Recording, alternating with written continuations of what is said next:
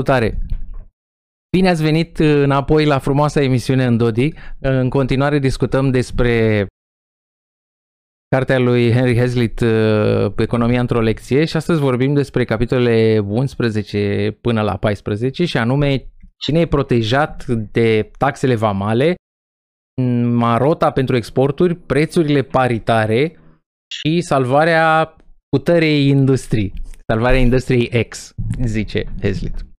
Da, înainte de a începe discuția propriu-zisă a capitolelor, o să vă rog ca de obicei să faceți treaba voastră acolo cu activitățile, dați jos un like ca să ducă video în algoritmul YouTube-ului, un subscribe dacă vreți să ne mai vedeți, clopoțelul dacă vreți să înveți să însemne ceva chestia asta de subscribe Jos în descriere o să vedeți unde puteți achiziționa cartea asta online. A fost scoasă de Terra Libertas Publishing House și este vândută de Mises.ro.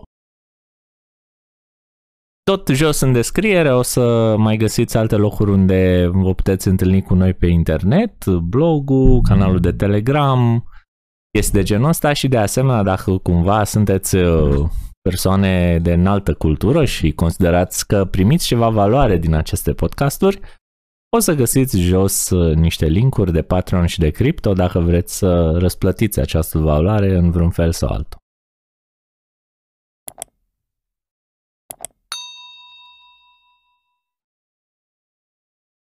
Uite, Alexandru vorbea de industria, salvarea industriei X, e titlul uneia dintre capitole. Mă gândeam la Twitter, la asta se referea? Da. Nici nu inventase Industria X. Ok, în aceste capitole ca o privire așa Uberblick, cum zic nemții. Sau overview, cum zic americanii. Cel puțin în primele două capitole ar fi vorba despre comerț exterior, despre importuri și exporturi. Tema e în aer și a fost de la Adam Smith, nu cred că doar de la Adam Smith, de când există umanitatea asta. Oamenii au avut o problemă cu importurile. Asta e intriga principală. De exemplu, măsurile, în primul capitol, Hazlitt discută despre taxele vamale. Taxele vamale este o măsură protecționistă. De ce apelăm la aceste taxe vamale? Ca să scumpim produsele lor din afară. De ce facem asta? Ca să protejăm industria autohtonă. Scumpim, uh, punem niște taxe pe pâinea turcească și așa pâinea românească se vinde mai bine în interior. E bine că se vinde mai bine? Păi cum să nu fie bine? O duc mai bine și producătorii români, muncitorii români, toată lumea o duce mai bine. O vor duce mai bine și uh, firmele care cumpără de la, de exemplu, muncitorul dintr-o fabrică de pâine cumpără de la, are putere de cumpărare, cumpără, nu știu, niște izmene, o duce bine și firma aia de izmene sau ce mai cumpără el. Deci cam asta ar fi argumentul pro-protecționism, pro-taxe vamale. Când zicem protecționism, cam asta avem în vedere, nu? Sau ne mai gândim și la... Ba da, cred că ne mai gândim și la alte lucruri, dar cred că asta e partea fundamentală. În mare, taxă, la taxe vamale cote, se poți să pui cote sau... Cote de import, e, da. ar fi cealaltă variantă, da. Uite, mie îmi place, că, apropo de povestea asta, îmi place, mă uitam adineauri să văd Wealth of Nations, scris în 1776 și scrie Hazlitt cartea asta în 40, da? Deci deja 1940. Deci deja mult, mult după. Și uh, el uh, prefațează toată discuția cu uh, gândirea populară și actualele politici ale guvernului nu au ajuns încă la nivelul lui Adam Smith. Adică săracul om uh, a scris, va da cheia și de 200 de ani vă, vă, vă chinuiți cu ea în parcare. Zice așa, Smith și-a bazat argumentația pe următoarea idee fundamentală în fiecare țară este și trebuie să fie întotdeauna în interesul majorității populației de a cumpăra tot ceea ce dorește de la cei care vând mai ieftin. Această afirmație este atât de evidentă, continua Smith, încât orice strădanie de a o demonstra devine ridicolă, nici nu ar fi trebuit enunțată vreodată. Dacă sofistica interesată a comercianților și fabricaților nu ar fi dezorientat bunul simț al oamenilor. A, uite, ai invocat deja un argument antiprotecționism cumperi mai ieftin, știi? Decât să facem noi uh, banane, să zicem, le e mai ieftin de la ăia care fac banane. Nu știu ce țări fac banane. uh, dar asta e unul din argumente. Alt argument e că sunt anumite produse, și chiar și bananele, dacă vrem, pe care noi nu le facem, nu le... sau, na, ai putea să le faci, dar costuri astronomice, sau să faci, nu știu, ananas sau... Bine, aici încă, încă bă, privești lucrurile la nivelul, la nivelul macronațional, dar bă, Smith și îl citează aici, hai să pune lucrurile la nivel individual. Tu, ca om, nu te apuci să faci de toate. Nu e apropo de chestia aia pe care o discutam în episodul trecut, nu există nimeni care e pur, pur și simplu autarhic în sine, pe persoană fizică.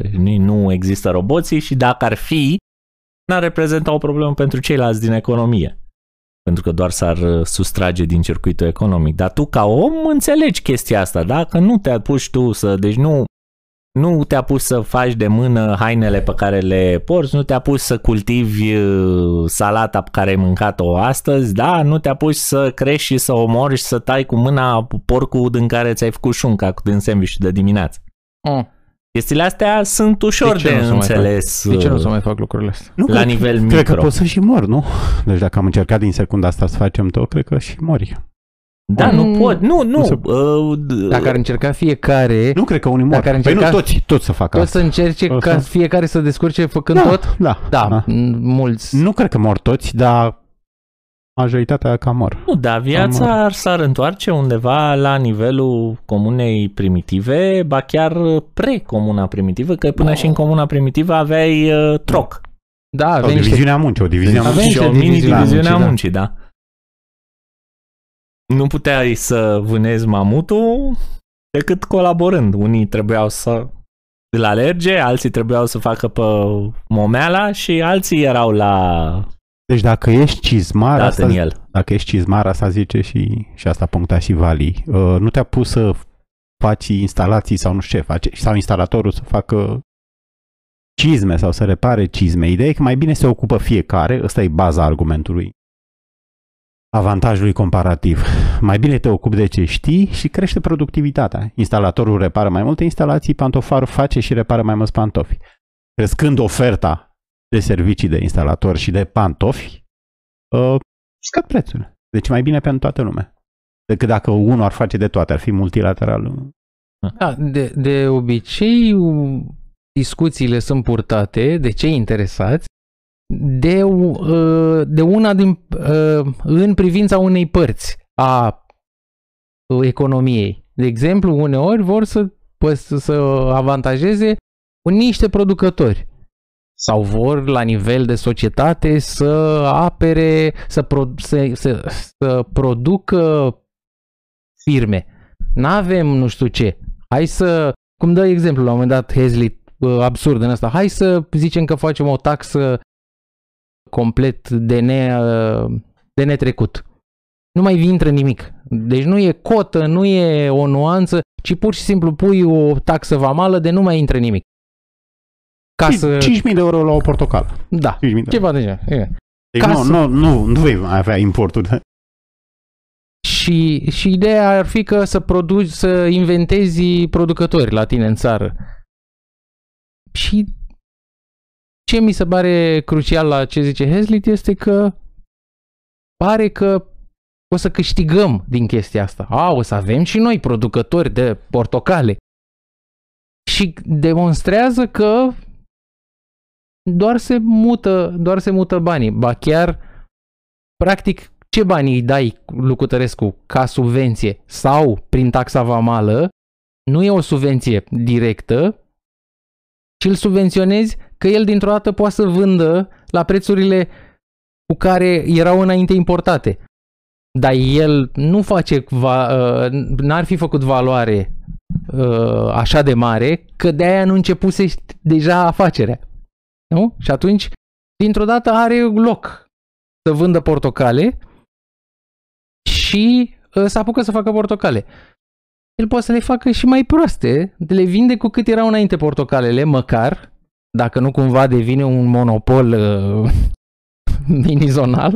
Deci gândește că dacă aveai o țară obișnuită cu portocale și Mm. tu le tai dintr-o dată, creșterea Mm. aia nu este super elastică, adică nu se ducă la zero. Bașca că nu e elastică, da. O să fie, o să aibă ăștia producătorii pe intern, o să aibă la portocale prețuri imense, că Da, o să-și Cel permită, puțin lumea adevărat. bună, din prosteală, totuși. Plus că devine o... cum Era critica aia la socialism, că necesitățile devin un lux. da, îți dai seama, o să fie portocalele mai scumpe ca cireșile. no. Mă rog, și ideea era că ce să, de unde să, ce se întâmplă cu banii aia? Că nu e o subvenție directă, dar oamenii, ok, dacă e elastică, poți să renunțe la, la produsele alea, dar sunt multe lucruri că la care nu e ușor să renunțe. Ca să nu zicem că e imposibil și că sunt necesități decente pentru toți. Dar uh, nu e elastică cererea și atunci oam- banii pe care îi dau oamenii pentru lucrurile astea făcute de localnici pentru că nu mai poți să importi, nu mai sunt folosiți în alte lucruri în economie. Nu? Și dacă ar fi folosiți, atunci ai vedea ce a fost eficient. Că cu asta se ocupă de obicei economia, nu? Cu putem, eficiență. putem să-i spunem că e partea transparentă sau uh, partea de fereastră din argumentul ăsta, da? Taxele vamale îți sparg geamul. Da, îți sparg Asta geamul, e ce, da. ce se întâmplă la, la o taxă vamală. Da, cred că pointul lui e... Deci, din ce ziceam eu și Vali, sunt afectați consumatorii. De ce Da. sunt a- afectați? Că plătesc mai mult. Ăsta e. Deci când vorbim, o- când avem o discuție despre protecționism, ăsta e primul argument care apare. Consumatorii plătesc mai mult. Zicem dacă vin niște politicieni naționaliști care decid că vom mânca numai roșii românești, sau mai rău, nu știu, gonesc toate hipermarketurile. Deci explodează prețurile. Uh, politica nu e așa patriotică pentru că românii plătesc de 10 ori mai mult. Deci plătesc pentru niște roșii, na. Bine, rezolvare, rezolvarea o să fie, păi, să reglementăm prețurile. Și ce o să se întâmple, ca așa ca paranteză, nu se mai produc. ok. Deci noi de, ne gândeam doar la, da, dispare de pe piață produsul. La consumatori. Deci consumatorul e afectat. Avem niște grupuri de interese de producători români care profită pe seama consumatorilor. Că plătesc mai mult consumatorii. Din demonstrația începută de Alexandru, mergeam și spre producători și inclusiv Hesley insistă în toate aceste patru capitole. Nu rămâne la consumator. Pierd și producătorii. Păi cum pierd producătorii? Păi pierd dacă ăștia, dacă tu dai pe o roșie de trei ori mai mult, e roșie românească, tu banii aia, diferența nu mai cheltuiești pe altceva. Dacă tu ai fi cheltuit-o pe altceva, ă, așa alimentezi investițiile în acel altceva. Cumpărai niște izmene și așa ajuți industria de izmene. Deci Nici- are loc o deviere a cererii.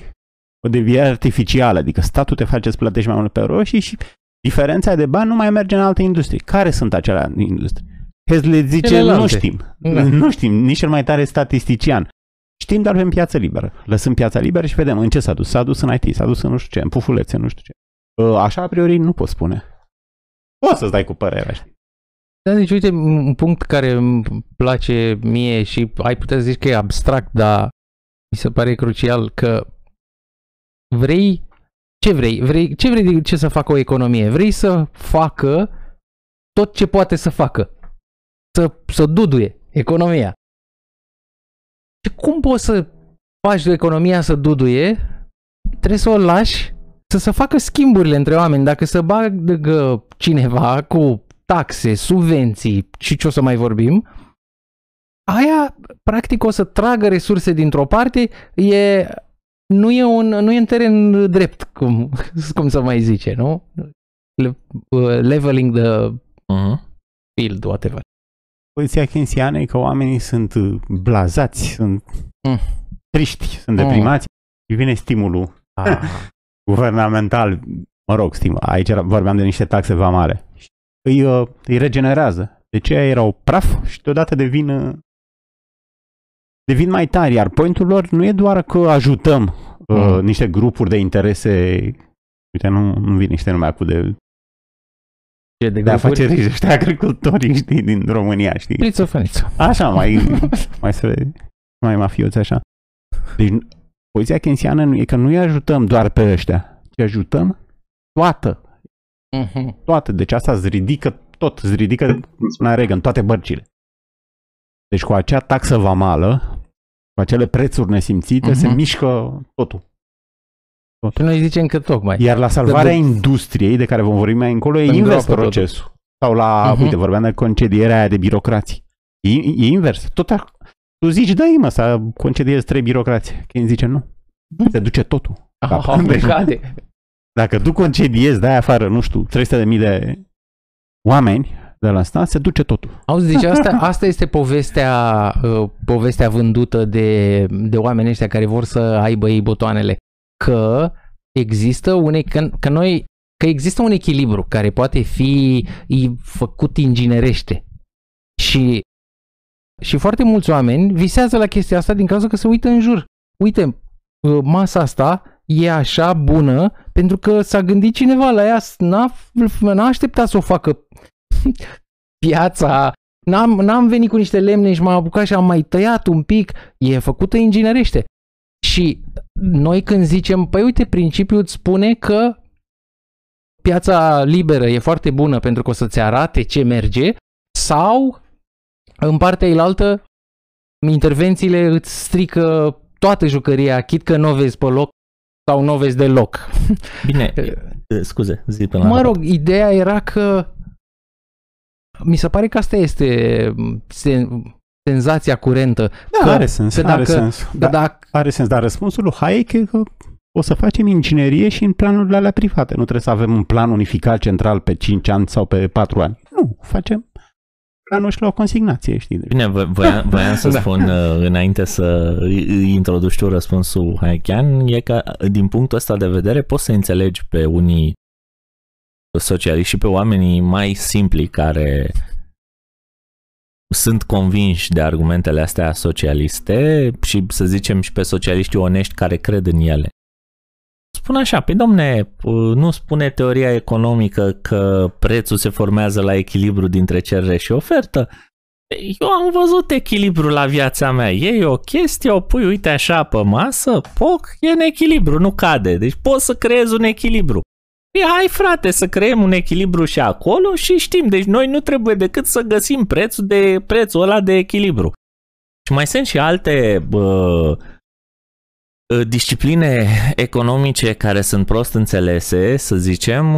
De exemplu, mă gândesc aici la uh, disciplina de cercetări operaționale, da? care îți dă un set de ecuații și începe să meargă din loc în loc până îți găsește punctul de optim cu niște iterații, un algoritm iterativ și la un moment dat îți găsește un punct de optim.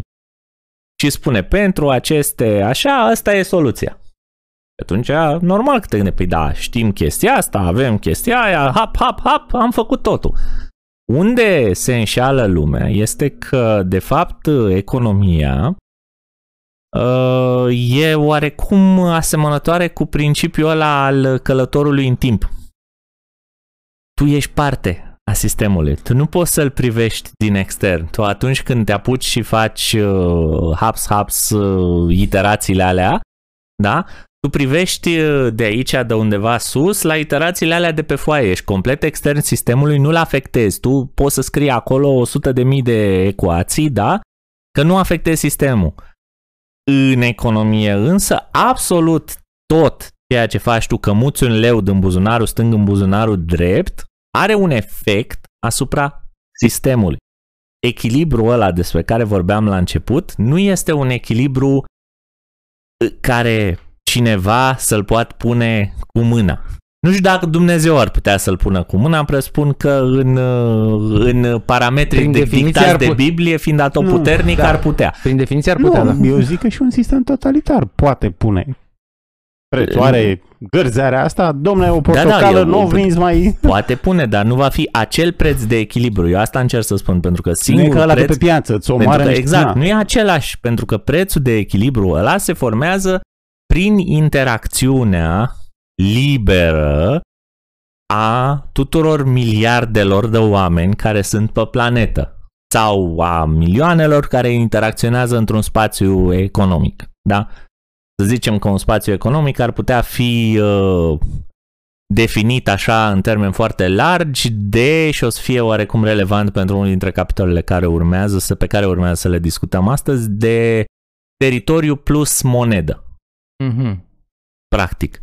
Și agenții, oamenii care sunt uh, într-un mod uh, mai mult sau mai puțin exact pe acest teritoriu și sunt într-un mod sau mai puțin exact dispuși să tranzacționeze în moneda care definește acest spațiu economic.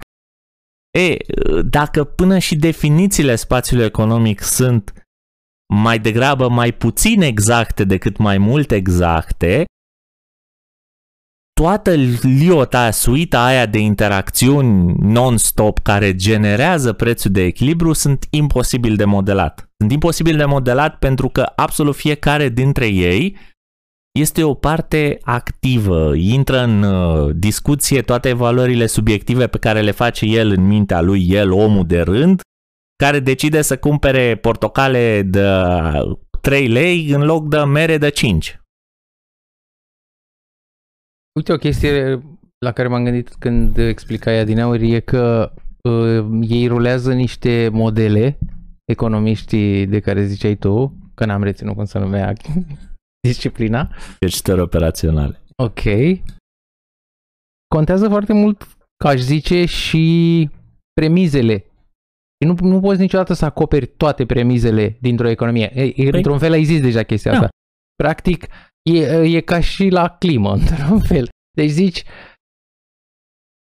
avem, plecăm de la aceste lucruri, o, o grămadă de alte lucruri pare mici, le ignorăm, rulăm uh, niște modele și vedem ce ne dau.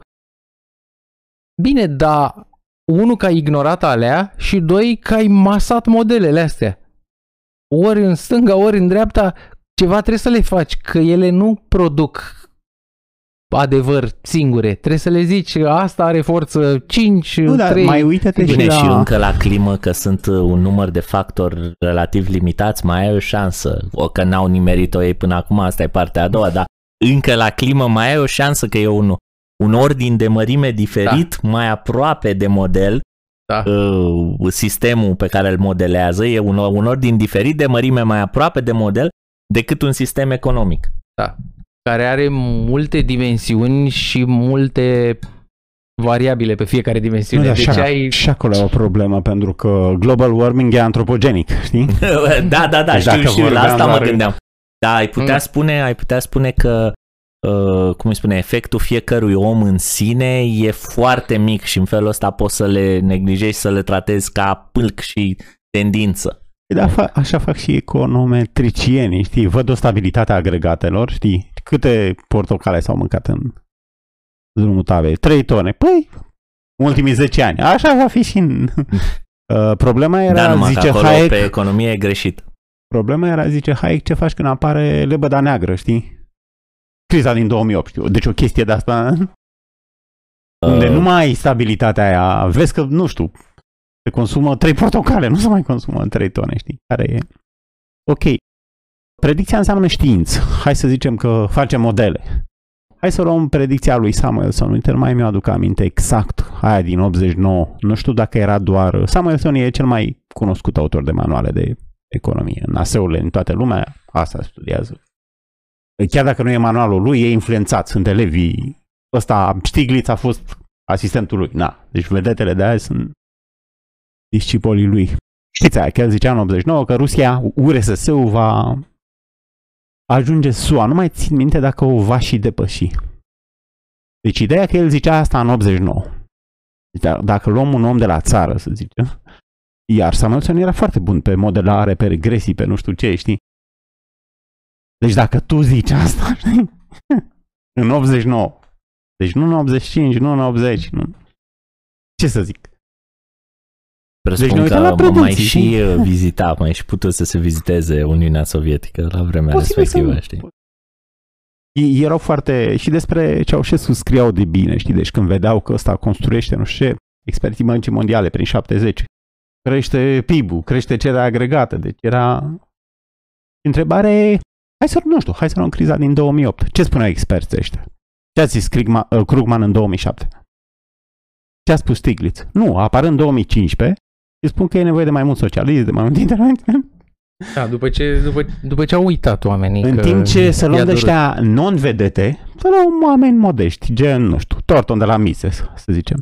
A luat un articol în 2004, uh, Too Good to be True, Mhm. în care îți descrie toate etapele crizei din 2008, știi? Deci toate, teoria austriacă, știi, a ciclului economic. Ce să zic, știi? Deși pretenția austriecilor e că nu poți face predicții. Deci era o lebădă neagră doar Da. pentru unii. Alții nu, văzuseră nu poți lebede prezice negre. momentul, știi? Nu poți spune Da. exact. Poate în 2012, nu e în... Ia, alții văzuseră deja lebăda asta de când era sămânță în ochii Păi lebădoiului. A nu? văzut cauzele, a văzut cauzele, dacă ăștia tipăresc bani și... Bine, am mai și vorbit, uh, nu mai știu, uh, la parcă în uh, cartea precedentă pe care am discutat-o, Mm.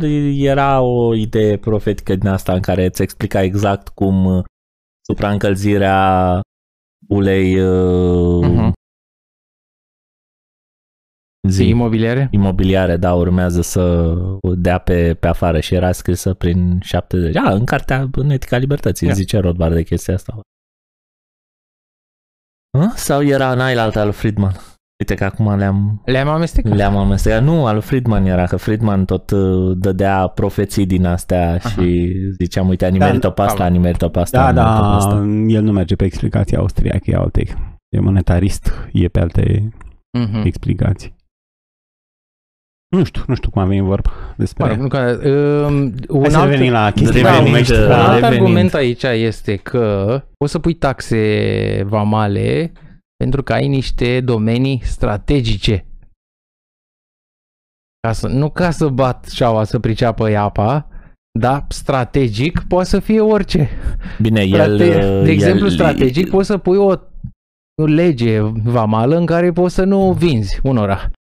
El zice că hai să spunem uh, chiar uh, uh, atinge subiectul Hazlitt și spune se spală pe mâini cu aceeași grație cu care s-a spălat și în trecut la serviciile necesare pe care le produce statul. Zice că, domne, dacă sunt strategice, Da, asta e, nu discutăm despre ele. Noi aici discutăm doar pe ideea taxe pentru protecționism local. Deci, uh, pentru uh, cum uh, cum erau, cum au fost în Franța în 1930 un picior uh, împotriva uh, pantofilor din Germania sau ceva de Oh. genul ăsta, da.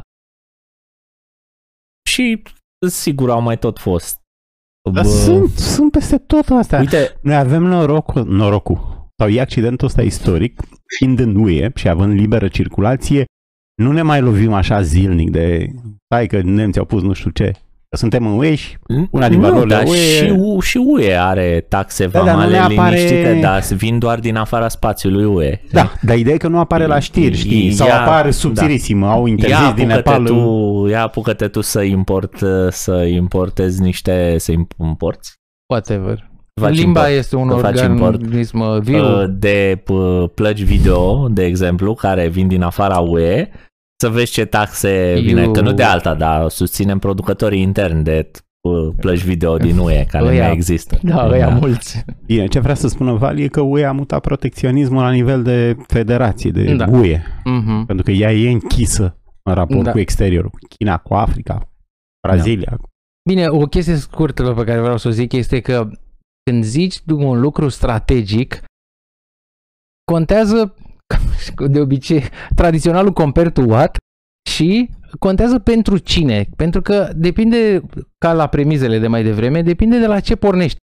Strategic pentru individ, pentru familia lui, pentru clanul lărgit, uh, pentru frații lui, pentru grupul lui de interese. națiune, domne! Exact. Pentru țară, pentru popor, pentru națiune. Pentru națiune, cred că.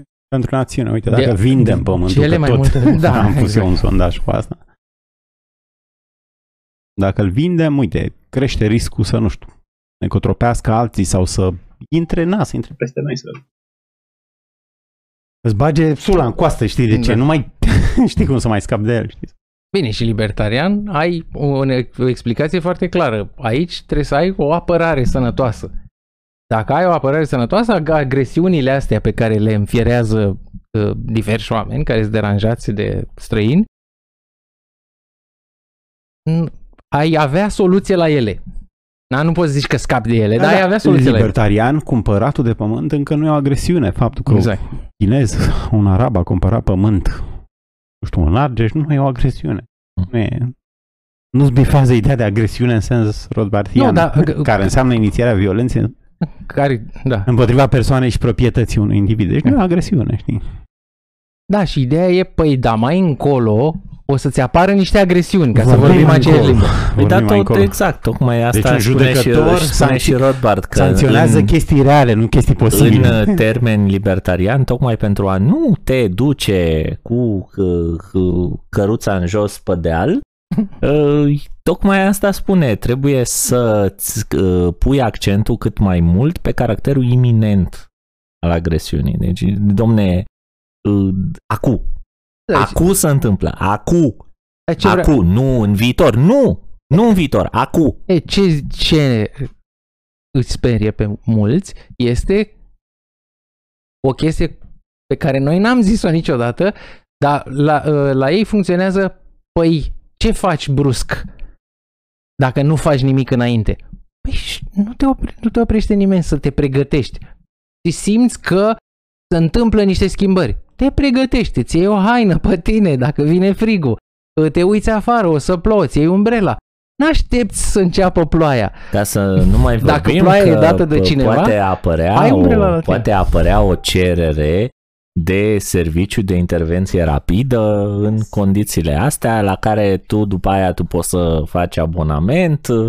Ele, dacă e pericolul ăla așa, zace în aer, când te trezești dimineața, tragi niște aer în piept, ai respira pericolul, Pericol. o să respire toată lumea. și... E o chestie subiectivă, deci cei care vor resimți, nu știu, ca iminența, pericol în viitor, da, vor plăti mai mult pentru agențiile. Cei care nu văd nicio problemă că unul a cumpărat niște terenuri, nu știu, unde, nu vor plăti sau nu, că și asta e un cost să faci. Acum, dacă pericolul, dacă pericolul are miros de pui kung pao sau nu, o să ne lămurim mai, mai pe viitor. Ah, hai. Mai e o chestie. Mai există un argument la ăsta, dacă, ca să A, terminăm pe- strategic. La La strategic. strategic, da. Că, că oamenii e proști.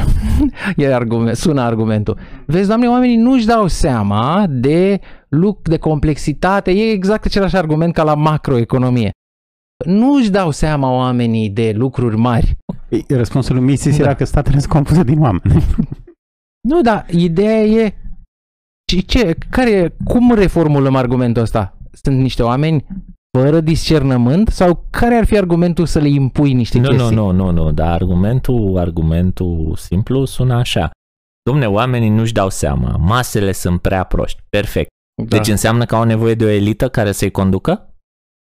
Da. Că Un- pe un principiu, forum economic, pe de principiul exemplu. ăsta avem uh, revoluțiile împotriva aristocrației. Uh, Nu știu în ce direcție ne, ne îndreptăm. Nu, dar Ne. prostia nu e un Formă element de, de anulare a drepturilor omului. Yeah. Deci nu e. Deci dacă un om, să zicem, este foarte prost, vine unul Fauci, să zicem, care e inteligent, sau nu știu, Da. un epidemiolog preferat, să zicem. Dacă acel om prost nu vrea Da, să bă, fie da, vaccinat, cum îl cheamă? el are dreptul să nu fie vaccinat. E irrelevant că este prost. Oamenii proști au dreptul la libertate. Asta se pierde din... Da. Uh, Asta, deci chiar dacă admiți diviziunea muncii și că Fauci e de o mie de ori mai bun ca ăla pe științe medicale și nu știu ce, Fauci nu are dreptul să-l injecteze. Pentru, Păi e prost, că, păi și e irrelevant. pentru că e sclavie. Drepturile sunt ale omului, nu sunt ale persoanelor uh, de la un IQ de nu știu unde.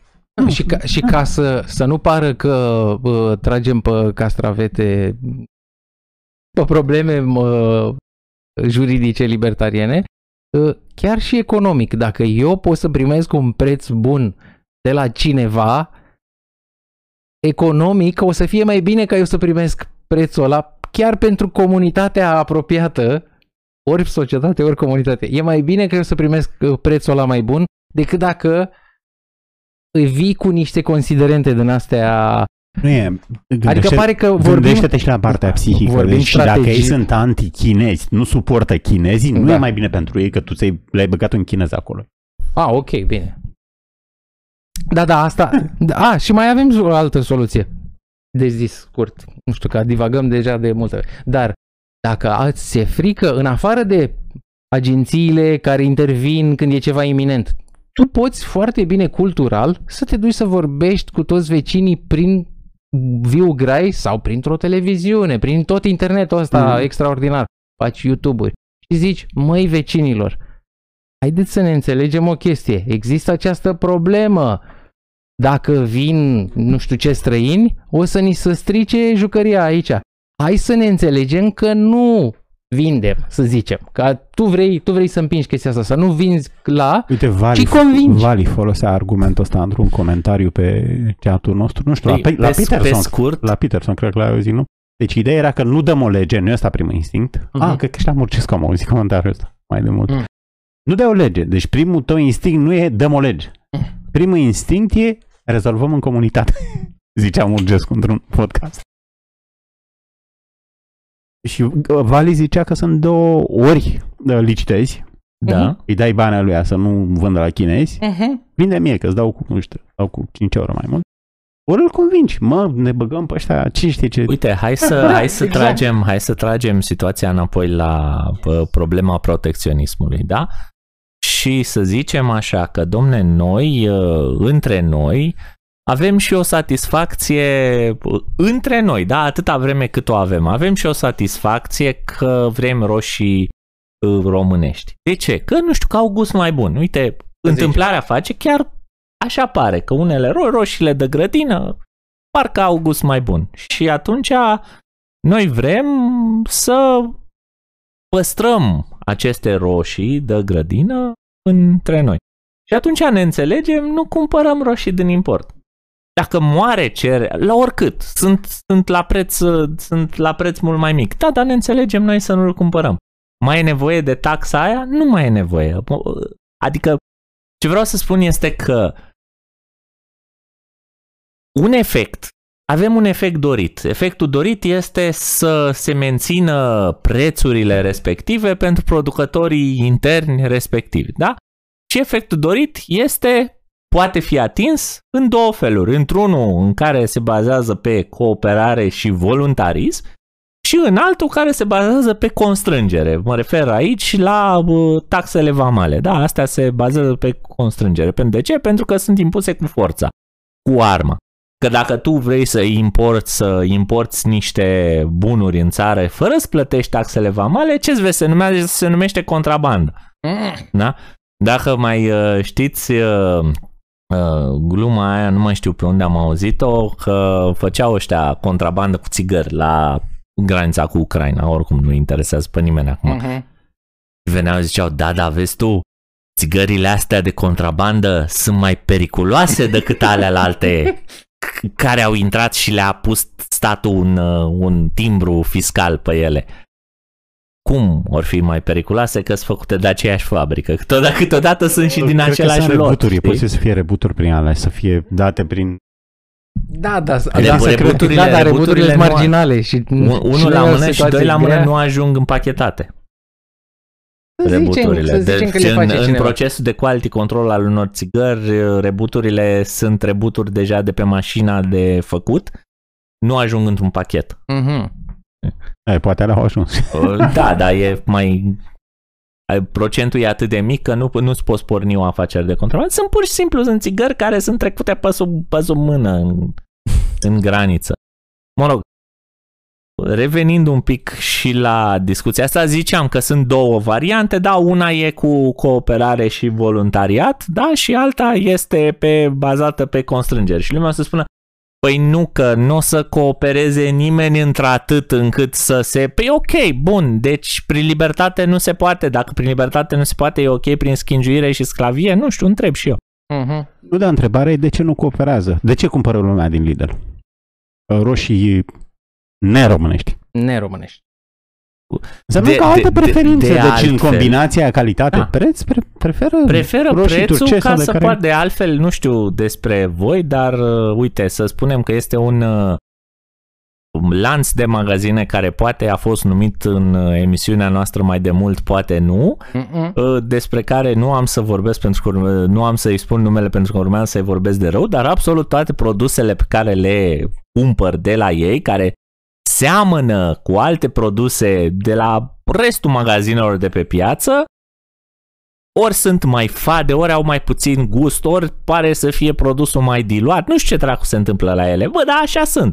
Da? Prin urmare, eu nu mai cumpăr din, din magazinul ăla. Da? Decât foarte rar și atunci îmi asum că o să iau un produs care o să aibă un gust mai puțin intens. Da. Da, dar e bine că după aia, D- după dar aia ideea e apreciezi că, gustul intens. Dar ideea e că oamenii poate să prefere chestia asta pentru că e mai ieftin. Și tu dacă ești partid naționalist, să zicem, tu cu românii, dar votat românii și pe tine. Tu Sunt- vrei să respecti preferința România. Pe dacă românii sunt vor mai să mulți, cumpere... Sunt mai multe voturi. Asta e chestia care ar putea să o învețe un partid ca AUR. Sunt mai multe voturi la consumatori decât la producători. Da, dar mentalitatea asta ceaușistă e și la producători, e și la consumatori. Deci dacă facem un sondaj, importurile sunt rele, doar atât întrebăm, și vezi ce răspund oamenii. Fără să vizualizeze, păi hai să gonim tot, tot ce e străin în Tot, România, să tot. vedem cât costă după aia, știi?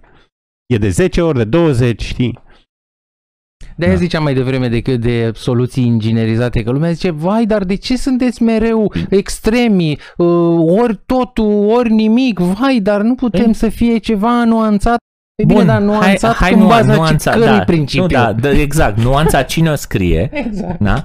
Hai să zicem, principiul e că, nu știu, 3% importuri. Perfect, 3%. Da, ne suntem de acord pe 3%? Oh. Sau o să, o să umblăm că cifra e de fapt, numărul ăla e de fapt ales arbitrar?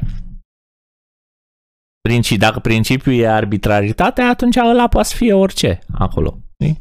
Deci, Deci pe a- principiu da. poți să ai atât. Avem importuri sau nu avem importuri? Nu Poți privi și mixt. Dar mă rog, uh, uite, discuția asta economică a preferinței demonstrate. Deci dacă oamenii cumpără din aceste hipermarket, asta e preferința lor, știi? Asta e preferința lor. Mm. De ce au început să apară chestii românești? Oamenii vor chestii Bine, românești. Ca să nu mai, ca să nu mai Yes, vorbim da. că, uite, era o, d- era o discuție, hai să zicem că e o discuție conexă oarecum în, în oglindă cu chestia asta pe care o au, domne, mută companiile străine profitul din țară. Mută companie, se trage la final de an un, o factură pe servicii și nu știu mai ce și să duce profitul și în loc să plătească taxe în țara noastră, plătesc taxe în țara lor că sunt companii străine și așa mai departe. Ok, bun, perfect. Lăsăm la o parte faptul că taxarea e furt în orice țară.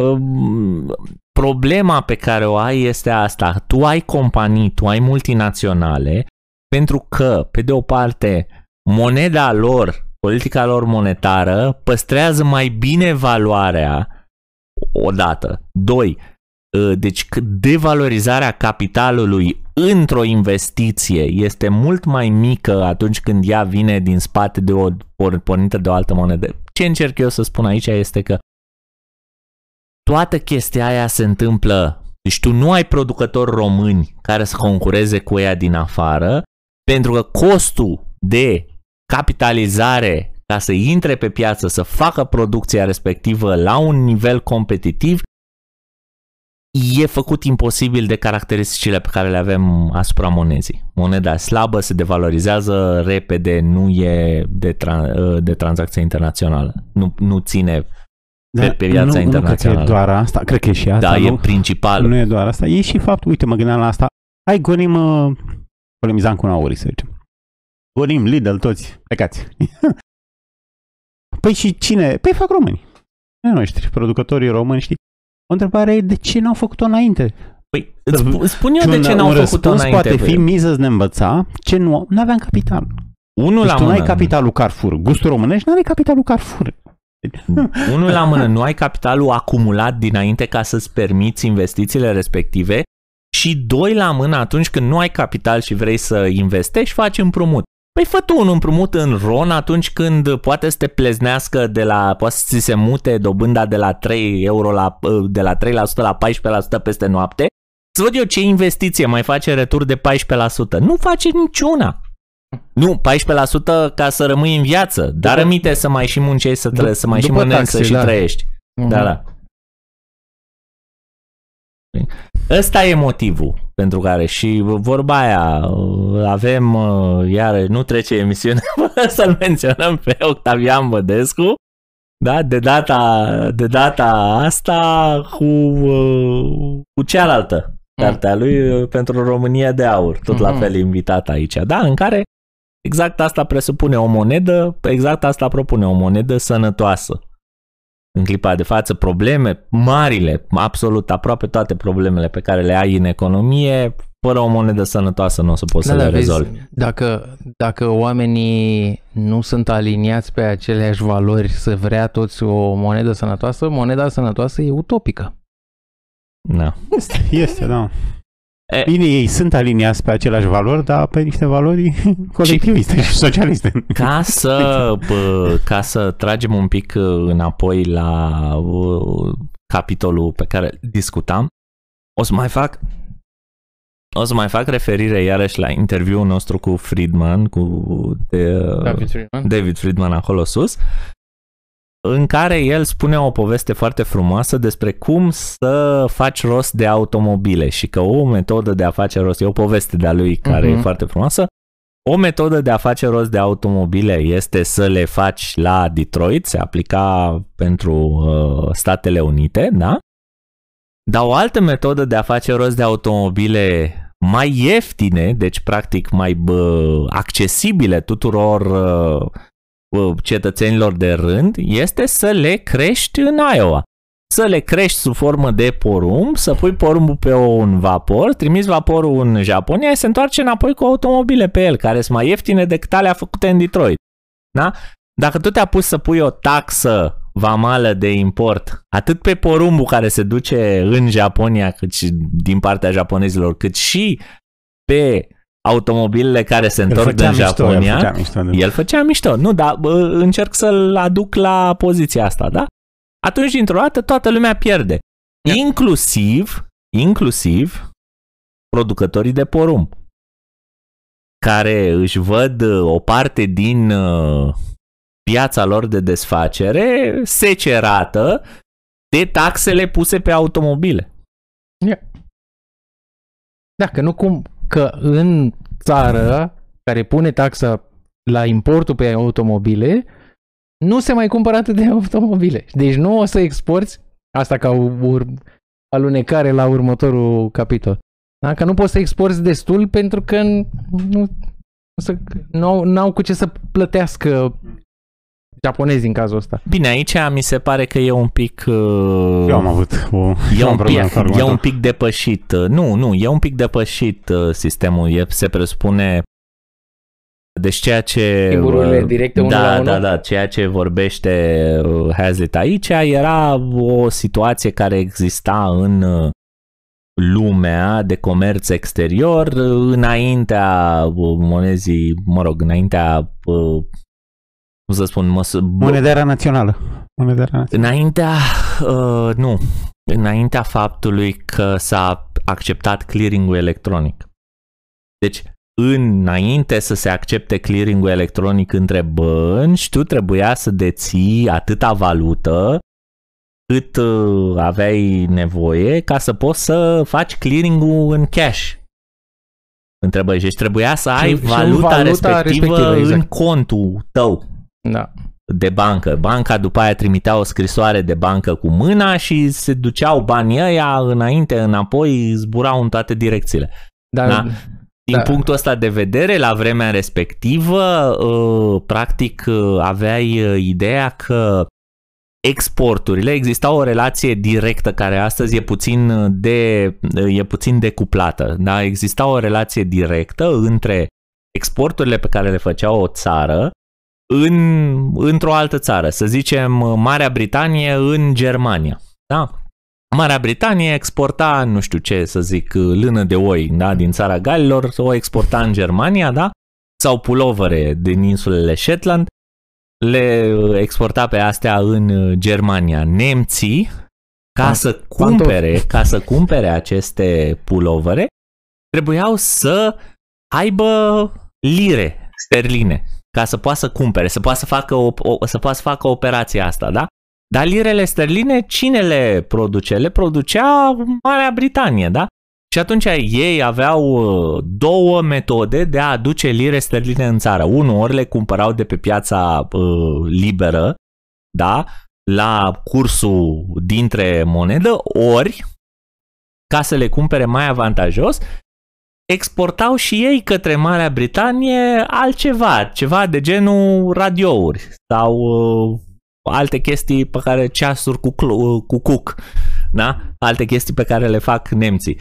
Ei le exportau în felul ăsta uh, către Marea Britanie și puteau să accepte plata în mărci, dacă aveau britanicii mărci, sau puteau să accepte plata în lire. Da? Și atunci ei făceau rost de lire sterline, cu care plăteau mai departe uh, importurile de pulovere. Mie, mie mi se pare că la un moment dat zice că ignorăm special variantele astea de exchange-uri și clearing, tocmai ca să demonstreze mai bine punctul respectiv. Pentru că, na, dacă vrei să împarți o chestie complexă în bucăți, împarți în două părți componente ca să vezi relația între ele și după aia zici celelalte le ignorăm până una alta. Bun, hai să, hai să, Da, mă înțelegi, să înțelegem cum e chestia asta avantajoasă în zilele noastre, cum s-ar aplica uh, raționamentul lui în zilele noastre. Să spunem așa, că noi avem, uh, nu știu, noi trăim în, uh, în Australia, o țară care face foarte multe exporturi. Exporturile respective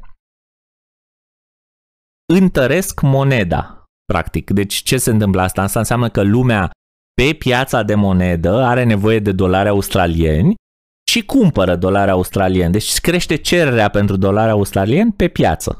Da? Crește, crește prețul, deci e Ca o să, monedă poată, tare. ca să poată ăștia să plătească. Deci, practic, ei cumpără dolari australieni de pe piață ca să poată să plătească exporturile australiene de minereuri și ce alte Dumnezeu ori mai fi ele, da? În dolari australieni, da? Asta întărește dolarul pe piață în raport cu celelalte monede. Bun. Cum, benefic... Cum se întorc beneficiile? Care, care sunt importurile pe care le fac australienii în cazul ăsta, da? Ele se fac cel mai des prin turism.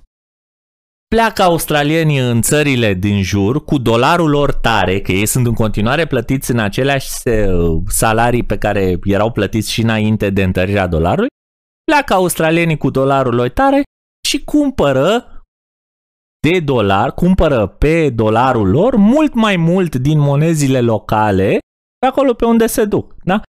Au hotel mai ieftin, au vacanță mai ieftină, da, se duc cu barca, nu știu ce, cumpără suveniruri, cumpără tot felul de alte chestii și se întorc cu ele în țară.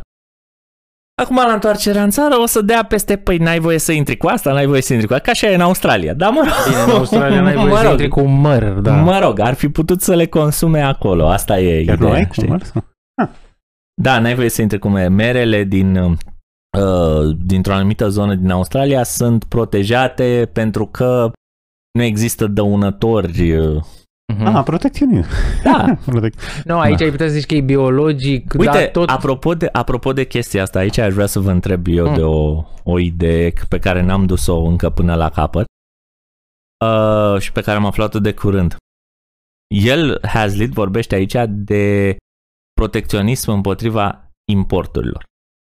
Da? Există însă și un alt fel de protecționism, dar care nu se dă prin taxă, ci se dă prin lege, împotriva exporturilor. De exemplu, uh, Pandemie. nu, nu, nu, nu. De exemplu, Medicamente. în Japonia, în Japonia, și mie îmi vine greu să găsesc argumentul economic ca să mă opun, deci din punct de vedere. Din punct de Yeah. vedere etic, mi-e foarte ușor. Domne, trebuie piața lăsată liberă, lăsați oamenii să facă ce vor, da? Dar din punct de vedere economic e ceva ce nu văd. Mm. În Japonia este interzis să exporți vite japoneze. Deci, Eu- Vita japoneză, care este renumită pentru uh, carnea de tip Wagyu, da? A fost interzisă la export. Au scăpat câteva în, în state prin anii 60 și prin zona aia Australia, Noua Zeelandă, de asta tot vezi uh, Wagyu australian și Wagyu neozeelandez, da? Dar în 1970 s-a pus un ban total pe exporturi ale vitei din Japonia.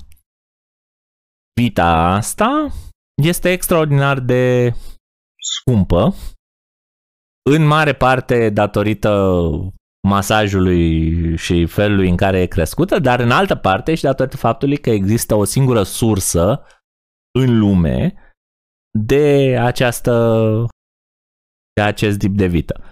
Și întrebarea mea este, uh, e clar că avem un, uh, o, o interdicție pe care o aplic asupra uh, poporului, mă rog, producătorilor japonezi, da? Lor le este interzis să exporte această, să exporte această vită. Bun. Acum, ei nu poate să se bucure de banii pe care i-ar câștiga în vânzarea cât unui cap de vită la export.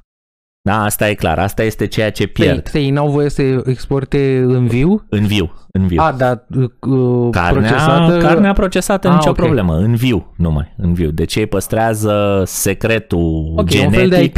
în, E un fel interiorul, de- căr- în interiorul țării, da? Deci ei nu poate să se bucure de banii pe care i-ar lua vânzând un cap de vită în viu, da? Dar pe de altă parte, din cauza asta, există această situație de pseudomonopol care le face mult mai mulți bani mai târziu în uh, în, uh, în, în atunci când o vând tranșată. Da. Da. Deci e, Asta e o decizie de tip piață. Poate de unde știi că nu se vinde vie, n-ai cerere mai mare. Nu cred că asta ar fi, dar, mă E rog, o decizie de tip piață. Gândește că tu Da, omori bine. cerere. Păi lumea Da. e mai mare decât Japonia, uite, dacă vrei un argument. da, ok.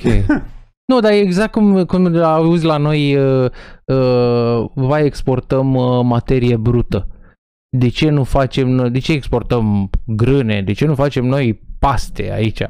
Să se vândă pastele. Gândește ce zicea, cu- ce ne învăța Freeman. Domnule, de ce să interzice chestia aia? Pentru că cineva vrea să o facă. De ce vrea să o fac fermierul ăla? Japonez care chiar se pricepe, știi, la, știe business-ul, ca să zic. De ce vrea să o facă? Că e mai bine, nu? E mai Pentru bine el. decât tranșată decât Pentru el. pentru el, da. Pentru el. Auzi, mai, Pentru el și pentru ela care vinde și pentru Dar uite, o aici, mașină ca e, Heslit. Tot lanțul aici e argumentul ăla de termen scurt și termen lung, că dacă îi scapi monopolul asupra acestei vite, după aia nu o să mai coste atât de mult pe termen lung vita tranșată. că produc și Că alții o pe să lume. înceapă Da. și alții să facă gândești că el nu se gândește la asta. Gândește că ai o variantă pe Tu lume crezi că nu se gândește? cu B- Sincer, japonez fiind, eu cred că se gândește și la asta, dar japonezul se gândește la de toate. uh, nu, nu-mi vine, nu, nu mi-e clar uh, unde Iar e pierderea, termenul știi? lung și termenul scurt sunt decizii antreprenoriale, știi? Dacă tu vrei să stai cu chirie uh, trei zile, e decizia ta, tu așa ești. Inclusiv astea sunt decizii, asta e o judecată conservatoare ulterioară, că e bine să preferi termenul lung. Bine, și aici știi că discutam uh, și la obiecțiile pe care îi le aduce Rothbard lui Mises, e că Mises tot așa pare să prefere termenul lung în varia în virtutea, ter- în, în, defi, în Păi și eu defavoarea cred că are termenului dreptate, eu cred scurt. că are dreptate. Dar asta, Dacă ea sunt hedoniști, bine, acum ne gândim și cât de realistă e imaginea asta. Aș zice că oamenii sunt mixti. O chestie mixtă, știi? Și de hedonism și de termen. Da, și poți să ai N-aș valuri de zice- modă, nu contează. N-aș subscrie la percepția asta conservatoare că sunt atât de hedoniști încât nu. Și mereu Din și ce tot văd și, oamenii, da. nu. De Altfel ar fi toți în coma alcoolică. și s-ar curăța hedoniștii. Bine, de fapt, ok, dacă stau să mă gândesc, de fapt ce se întâmplă aici cu legea asta este o lege care funcționează împotriva spargerii unui monopol sau cartel care a apărut uh, din uh, motive geografice, să spunem, da? Tendința pe care o vedem este că monopolul în sine ar vrea să fie spart pentru că banii, banul care e în mână nu-i minciună, da? Uh, și probabil că pe termen lung uh, s-ar ajunge la un preț de echilibru, că noi acum suntem în dezechilibru Iar partea care, ok, e, e exact așa e. Deci în clipa de față au de câștigat producătorii de vite Wagyu pe spinarea tuturor celorlalți din lume.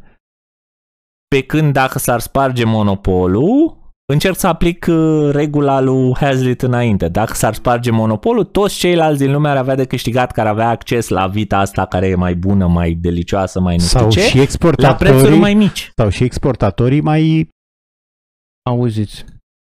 Deci tu ai care, zis, care estimează că ar câștiga mai mult din nu știu ce, știi, din Mhm. comerțul tu ai exterior. zis în premiză că vita asta se produce numai într-un loc.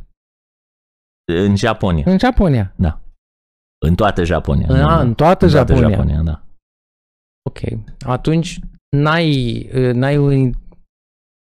Poate Există- e un cartel. Poate e un cartel al grupului de interese. Există variațiuni între pro, provinciile din Japonia și se bat în fiecare an care scoate vita Mai bună. cea mai bună. Da, da. Wow. Uh, problema e că ei n-au voie să plece din Japonia. Nu... Ok. E, pe lume ai alte exemple de genul ăsta, de exemplu Parmigiano Reggiano. Nu poți să vinzi tu, sau șampanie, nu poți să vinzi tu un produs numit în felul ăla. Da, da, acolo e doar numele, știi, care diferă. Aici e Da. chiar calitatea diferită. Aici Ok. e sămânța care e diferită. Știi? E genetic. E o, e o discuție genetică. Mă rog, că ce vreau să zic este, ce- pot fa- alții să facă brânze ca parmezanul? Da. Poate să îl numească parmezan? Nu.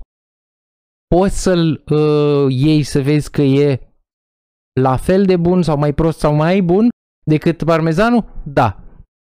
La fel la șampanie, vine vinul spumante, etc. Acum, poți să zici că e o chestie uh, de, de finețe, că uh, genetica v- vitei respective este specială și ascultă muzică japoneză și mănâncă flori japoneze. Nu, genetica. Genetica în sine, în ceea ce privește Ok, creșterea genetica. de animale, Gândește-te- chiar face o diferență. Adică Gândește sunt, că cineva, sunt cai de curse care Da. trebuie scoși din alți cai de curse, știi? să zicem că ai o, a, a, apar uh, uh, sămânța genetică pe piața neagră, o iei și îți faci și tu vite din alea, dar nu poți să zici că sunt, că le-ai luat de pe piața neagră. Da? Și tu zici, e o carne foarte bună, seamănă cu cutareasca. Dacă chiar este... Ce vreau să zic este că nu înțeleg cum întăresc ei monopolul ăsta. Deci zici că au dat o lege. Ok, au dat o lege că știau ei mai bine decât uh, cartelul de producători sau tocmai cartelul a zis vrem, vrem să nu se exporte chestia asta, o ținem, e jucăria noastră, o îngrijim cu așa, cu mare... Îi, îi ajută faptul, îi ajută următoarele fapturi. Unu, sunt pe o in, fapte, sunt Mm. pe o insulă, Mm. faptul. e Sunt bun, pe o insulă, sau va? unul la mână, doi la mână, însemânțarea artificială în domeniul vitelor trebuie să se facă cu sămânță caldă și în, Mm. mm. extrasă în, într-un anumit Ah, interval de pe- timp. Deci ok. ideea e că n-au cum să aducă, A, să n-au cum facă să aducă. șmecheria asta de care vorbești, Deci pe să care aducă. vorbești. Deci nu mă pricep. Ok. De, iar uh, importul de vită vie în uh, Japonia e interzis. Deci să zicem că tu ai intra cu o vacă care să o duci uh, cu, pe, pe care să, o- să, Da. să extragi în felul ăsta sămânța, nu merge. Și asta e o decizie antreprenorială. Poate un, un european pasionat de așa ceva îi oferă nu știu câtă lui. A, da, Rețeta, cu- brandul, dăm, Deci dăm. cu siguranță ceea ce ai spus Ia. tu la început e adevărat. Dacă nu exista dorința de a vinde, nu se interzicea. De altfel, așa au și exportat inițial niște vaci în anii 60, înainte să... Stai, dar dilema, apare dilema care interdicția. era că, că totuși e un Dilema lucru bun. mea, dilema Totuși mea pare era un că lucru pare că e bun, bun pentru economic, nu? producătorii respectivi și nu fă, eu fă, făceam greșeala că nu mă uitam la toată lumea. Nu Păi nu priveam poate fi. toate grupurile. Păi nu, Mm. poate fi bună pentru producătorii respectivi. Poate intuiția ta e corectă, că se duce rețeta și câștigă mai puțin. Mhm. Pot câștiga mai Da, da, puțin. ei chiar dacă câștigă mai puțin, uh, nu, nu trebuie să privești și consumatorii. Consumatorii o să aibă parte de carnea asta la un preț mai mic și o să fie, o să fie, o să fie mai des. Dacă, fa- dacă apar mai mulți producători, crește oferta, scade prețul. Cererea presupunem că e oricum uh, ne... Iar cererea marginală pe produsul ăsta e imensă. Deci, Ok, deci, deci de fapt lămurirea este că depinde din ce parte a libertății te uiți. Exact. Dacă vrei să o ducă bine consumatorii, lași să exporte. Dacă vrei să protejezi Și ei cum producătorii... câștigau? Ei cum câștigau prima oară? Sau cu legea cum câștigau? E foarte nu- scump. E A, foarte pentru scumpă piața vita. japoneză treci de Pentru acolo. oricum, pentru toată lumea. Deci ei bă, dau vita tăiată în toată lumea. Da? Și ai prețuri de te cocoșează. Dar de ce Deci e o pierd- friptură de, de ce 300 de grame, pierzi? 100 de dolari. De ce pierzi dacă anulezi legea? Se, se duce... Ei, producătorii de acolo pierd. Pleacă sămânța în altă să parte fac- și o să poate să, facă- apară, poate să apară producători Europenii de o fac vită europenii. Yahoo, Crește Yahoo, Wagyu, crește auzi oferta. vită Yahoo, vită Yahoo, Wagyu în România, de exemplu. Face la Sibiu. Vezi? Păi și ei pierd? Păi normal că pierd, că intră alții pe piață. Crește oferta. Crește oferta. Dacă Crește crește oferta, oferta, scade scade prețul, ei prețul. iau nu bani mai mai vând puțin. carnea aia procesată. Exact. Așa scump. Că ar putea să-și păstreze, apropo de Ca să nu- chestii să nu mai marginale, ei vorbim pot de- să-și păstreze uh, brandul extraordinar în care o să zică mă, E făcută de un japonez, nu? Da, e- de da, mexican, da, da. știi? e genul ăla de mo- motorul ăsta e făcut cu mâinile mecanicului. Da, da, da, da. Ceva, o chestie de brand. Tot ar putea să o vândă mai Și scump. crezi că nu contează asta? Ba, Da. da. Una e să facă sushi, Contează, contează, sushi un dar japonez, totuși- alta e să facă, nu știu, un bulgar, știi?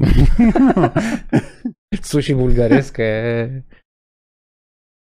Uite, vreau să zic la... De ce am vorbit de importuri, știi, de exporturi? De la capitolul 2, cu 2 Mhm, pe mhm. ordinea de zi, Mhm, acolo mhm. nu știu cât e, 10. e, 12. 12. Imaginea generală Doi. era frica de... Deci noi dacă citim ziarul financiar, dacă ne uităm la televizor, nu doar, nu vorbim doar de ziarul financiar, Da, da. toate ziarele financiare din lume, exporturile sunt privite ca fiind o chestie bună, foarte bună, uh, importurile ca fiind o chestie foarte rea. Asta vrea să demonteze. Mhm. Cu asta se luptă. De ce importurile bune am văzut, sunt bune, am văzut și în capitolul anterior. Erau trei avantaje. Una e că pui lei mai ieftine, găsești chestii care nu le găsi altfel, vin din așa, uh, și ajută alți producători. Ajută alți producători. Dacă tu forțai, drenai consumatorii către protecționiști, aia exista mai, mulți ba- uh, mai puțin bani pentru aceiași producători. Deci astea erau argumentele de până acum. Noi am intrat în argumentul ăsta cu importul și exportul, cu ei bani de la nu știu ce, Mhm. cum, se echilibrează. Asta cele e, două. a, exact. Ex- Asta e toată exporturile- chestia, că dacă vrei să importi niște lucruri, trebuie să și exporti niște lucruri. Pentru că economic, și el face uh, exemplul ăsta cu un om care vrea Nu, dar să impo- cumpere chestii. Importurile te ajută, nu? Importurile, deci când importi, ăla are bani să...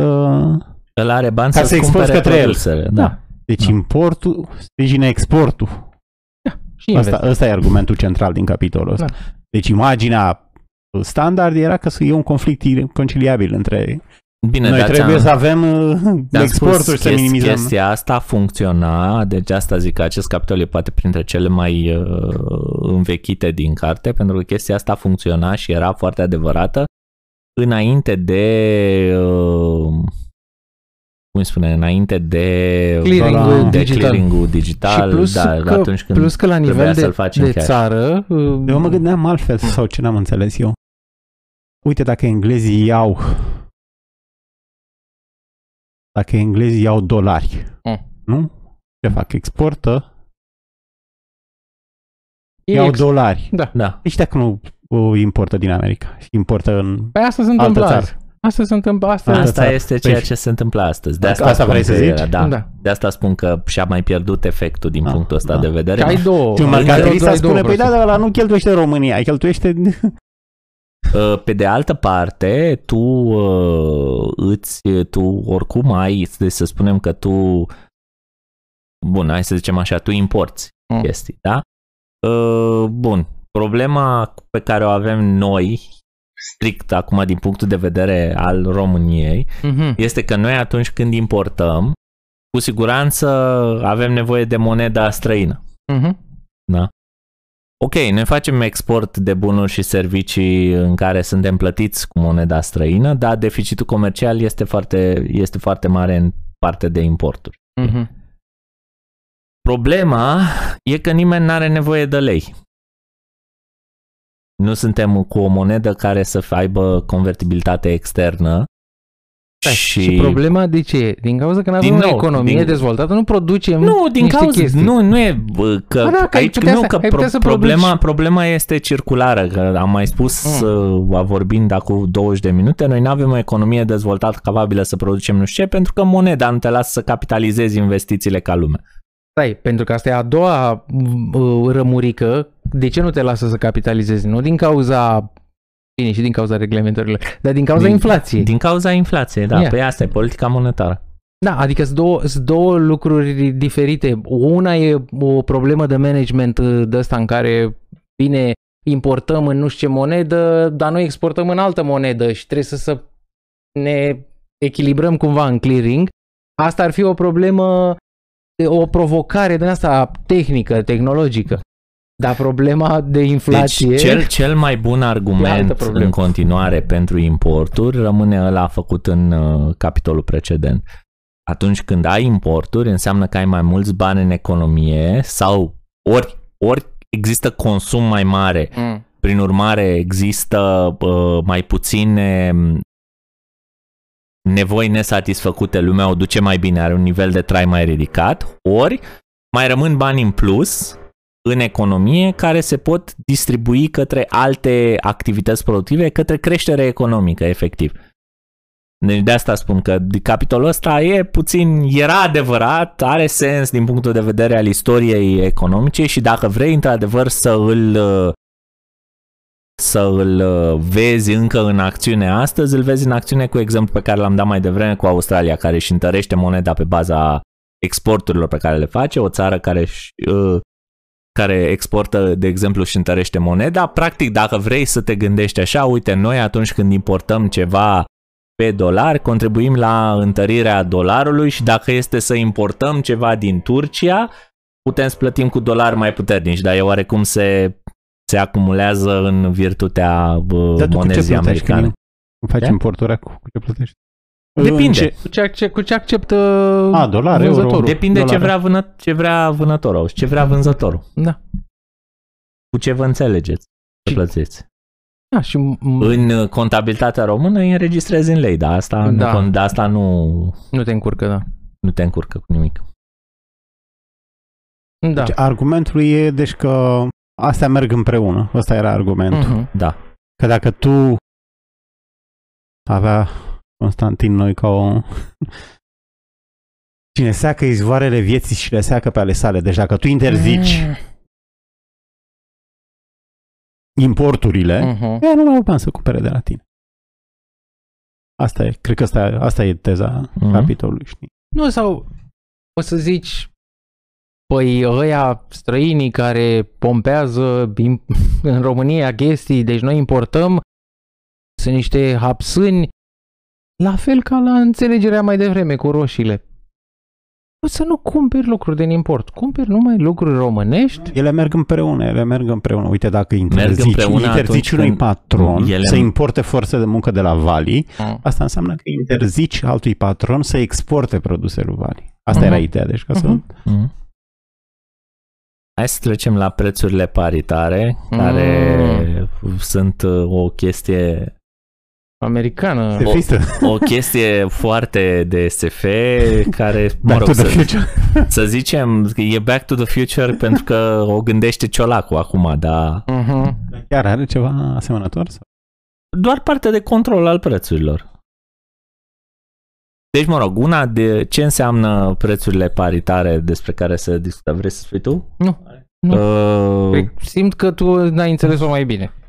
Uh, Ideea e așa, că la un moment dat în uh, timpul marii rece- recesiuni uh, a apărut o uh, disparitate între, deci practic uh, într-o anumită perioadă, dacă era să punem prețul mediu al produselor agricole într-o într-un interval de timp, împreună și să-l compari cu prețul mediu al produselor industriale într-un alt interval de timp, deci e clivajul ăsta între industrial și agricultură, da? Uh, spunea așa că exista un raport, Mhm. da? Și dacă la un moment dat raportul ăsta s-a schimbat pentru că, nu știu, s-au scumpit prețurile din industrie sau s-au ieftinit uh, prețurile din agricultură, da? Că Mhm. s-a produs mai mult sau ceva de genul ăsta, ok, atunci agricultorul are de pierdut în raport cu industriașul. Mhm. Și pentru că tu ai nevoie în agricultură de produse industriale ca să faci agricultură de așa, atunci cumva ar trebui ca prețurile din agricultură să fie legate, ăsta ar fi fost argumentul, să fie legate de celelalte prețuri. Cumva cum zice, Cio, atunci când zice Ciolacu, domne, să plafonăm adaosul comercial între nu știu ce și nu știu ce și nu știu ce, cam așa e și aici, în care zice nu, să creștem prețurile în raport cu toate celelalte. Auzi, eu am înțeles că asta era o problemă, o soluție uh, locală a lor americană, în care hai să ținem prețurile la nu știu cât, dar asta se întâmplă și la noi. Producătorul zice, eu am făcut roșii, dar nu pot să le vând decât cu un leu, dar cu- am costuri mari, în exemplu ăsta era cu industria, aici în România ai costuri mari, alte chestii, motorină, Niște tralala, prețuri minime, cred. și așa, și Prețuri statul minime. N-ai român voie a să zis... vinzi mai jos de o nu, statul, portocală, rom- nu poți să statul vinzi. român a zis, lasă restul de preț, ți-l dăm noi, subvenție. Mi se pare că într-un fel e același lucru. E Da, o formă da, de e. subvenție, paritatea asta a prețurilor. Ba da. Asta, e, Aia. asta este ceea ce s-a stabilit la noi. În America însă a, A, nu era clar că statul dădea apetitul, banii. apetitul pentru subvenție este foarte, că asta spune și Hasley Mm. în carte. Zice, băi, măcar dacă ați fi băgat o subvenție, naibii, Cinstită. că era, că era simplu și pe față. Știi? Și nu trebuia nimeni să-și bată cap cu ea, dar uh, publicul american, uh, chiar și la 1930, strâmba din nas atunci când auzea subvenție pentru agricultură. Și foarte bine, că însemna că era educat din punct de vedere economic, da? Nu ca unii care stau acum numai după, alergând numai după subvenții. Ok, Păi Gândește-te la bugetul UE pe agricultură. Zeci de ani cât a fost uriaș, nu știu, 70 sau cât. Mai mult. Acum l-au redus la 40. Mm. Dar bugetul UE mult timp asta a fost. L-au redus la 40 din cauza că au făcut inflație și și nu, încă nu-și dau seama uh, primitorii. Eu o să zic că procentual e 40%, dar noi, noi vedem că primim aceiași bani. Deci e ok, nu chirăim acum. Cred că asta e părerea. E, și uh, criticile pe care le aduce Hazlitt acestei scheme de paritate despre care am vorbit a fost una că, în primul rând, selecția uh, perioadei pentru Mhm. calculul parității este puțin suspectă în sensul că De ce numai atunci când e bine? în sensul că a fost aleasă perioada de bă, maxim Ia. al produselor din agricultură, deci maxim, maxim, nu niciodată până atunci și niciodată de atunci, nu, deci cumva, ok, aici ne-a fost cel mai bine, aici vrem să, Da. să rămânem, că înainte, nu, nu, aici, nu înainte, aici. Asta ar fi E o formă, una de, dintre... e o formă de prețuri decente. Da, da, e o da, formă da, de da, decență da. asta. Asta ce am și eu, preț minim. Nu ai voie să vinzi cu mai jos de... O portocală nu poți să vinzi cu mai jos de... Nu știu. Da. Da. E, și uh, asta ar fi fost una. A doua era faptul că, uite, uh, nu, nu se menține paritatea. De ce paritatea trebuie doar pentru agricultură? De ce n-ar trebui să o... Adică de ce sunt uh, a, a, uh, lucrătorii sau producătorii din agricultură mai cu moți decât față de ceilalți din uh, restul industriilor? Da, Și zice el aici că un automobil Chevrolet cu motor cu 6 cilindri costa 2150 de dolari în 1912 în interiorul perioadei astea de paritate. În 42, când scria el, costa 907 dolari. Cumva se ieftinise, făcuse la mai puțin de jumate. Ei bine, ajustat pentru a ajunge la paritate pe o bază identică cu cea a produselor agricole, ar trebui să coste 3270 de dolari. Cât venea mai mult? Adică mai mult sau mai, Mai mult. Adică în loc să fie, în loc să fie Ieftinise. mai ieftin cu 1000 Normal. și ceva, ar trebui să fie mai scump cu 1000 și ceva. Cu paritatea. Da. Paritatea, da. O livră de aluminiu costa în medie 22,50 de cenți, iar prețul în 46 era de 14 cenți. Dar la paritate ar fi trebuit să fie 41. Oh. Adică aproape dublu. E, Mă rog, argumentul zi. nu, zi, zi, zi. Argumentul lor atunci a fost că dacă ai o categorie din asta strategică care nu mai are destui bani, în felul ăla keynesist uh, trag toată economia în jos. Nu să cumpără industrie, industria nu mai are bani să cumpere masaj, toată Toate, economia se că duce toate, toate. de râpă din cauza că cu tare nu mai au bani. Incredibil. A pariat unul pe roșu la un... da, exact.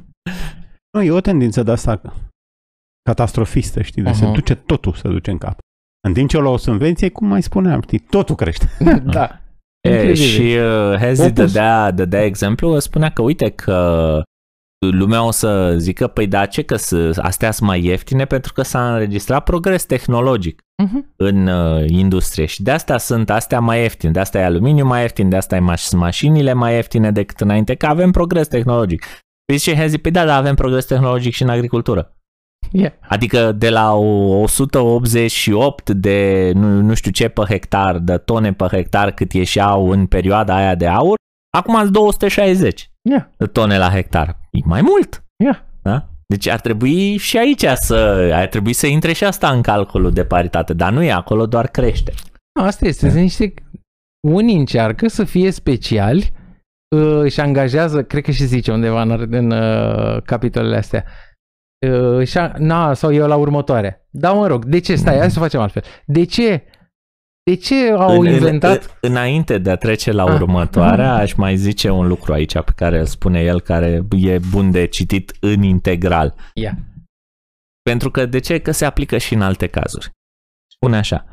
Refuzul de generalizare a principiului nu reprezintă singura dovadă a faptului că nu este vorba de un plan economic în favoarea populației, ci doar de un instrument pentru subvenționarea unui anumit grup de interese. Adică dacă umbli cu dublă măsură, e clar. O să umbli fără măsură. De, de ce au uh, inventat soluția asta la un moment dat? Păi ca să salveze o cutare industrie. Nu? Alunecare la următorul capitol. Da, o industrie din agricultură. A, ultimul, nu? Mhm, Da. mhm. Și de ce voiau să, să o salveze? Pentru că, mă rog, ăștia care vor să fie salvați, de multe ori își angajează uh, super povestitori, astăzi le zice influenceri, care îți explică Oamenii la început poate nu uh, percutează, nu, nu le place argumentul. Dacă îl tot aud, e genul ăsta de argument pentru care să nu să nu dai fake news.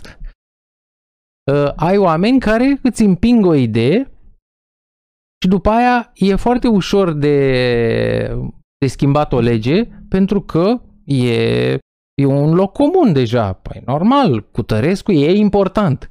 Unii se vând ca fiind speciali. Da?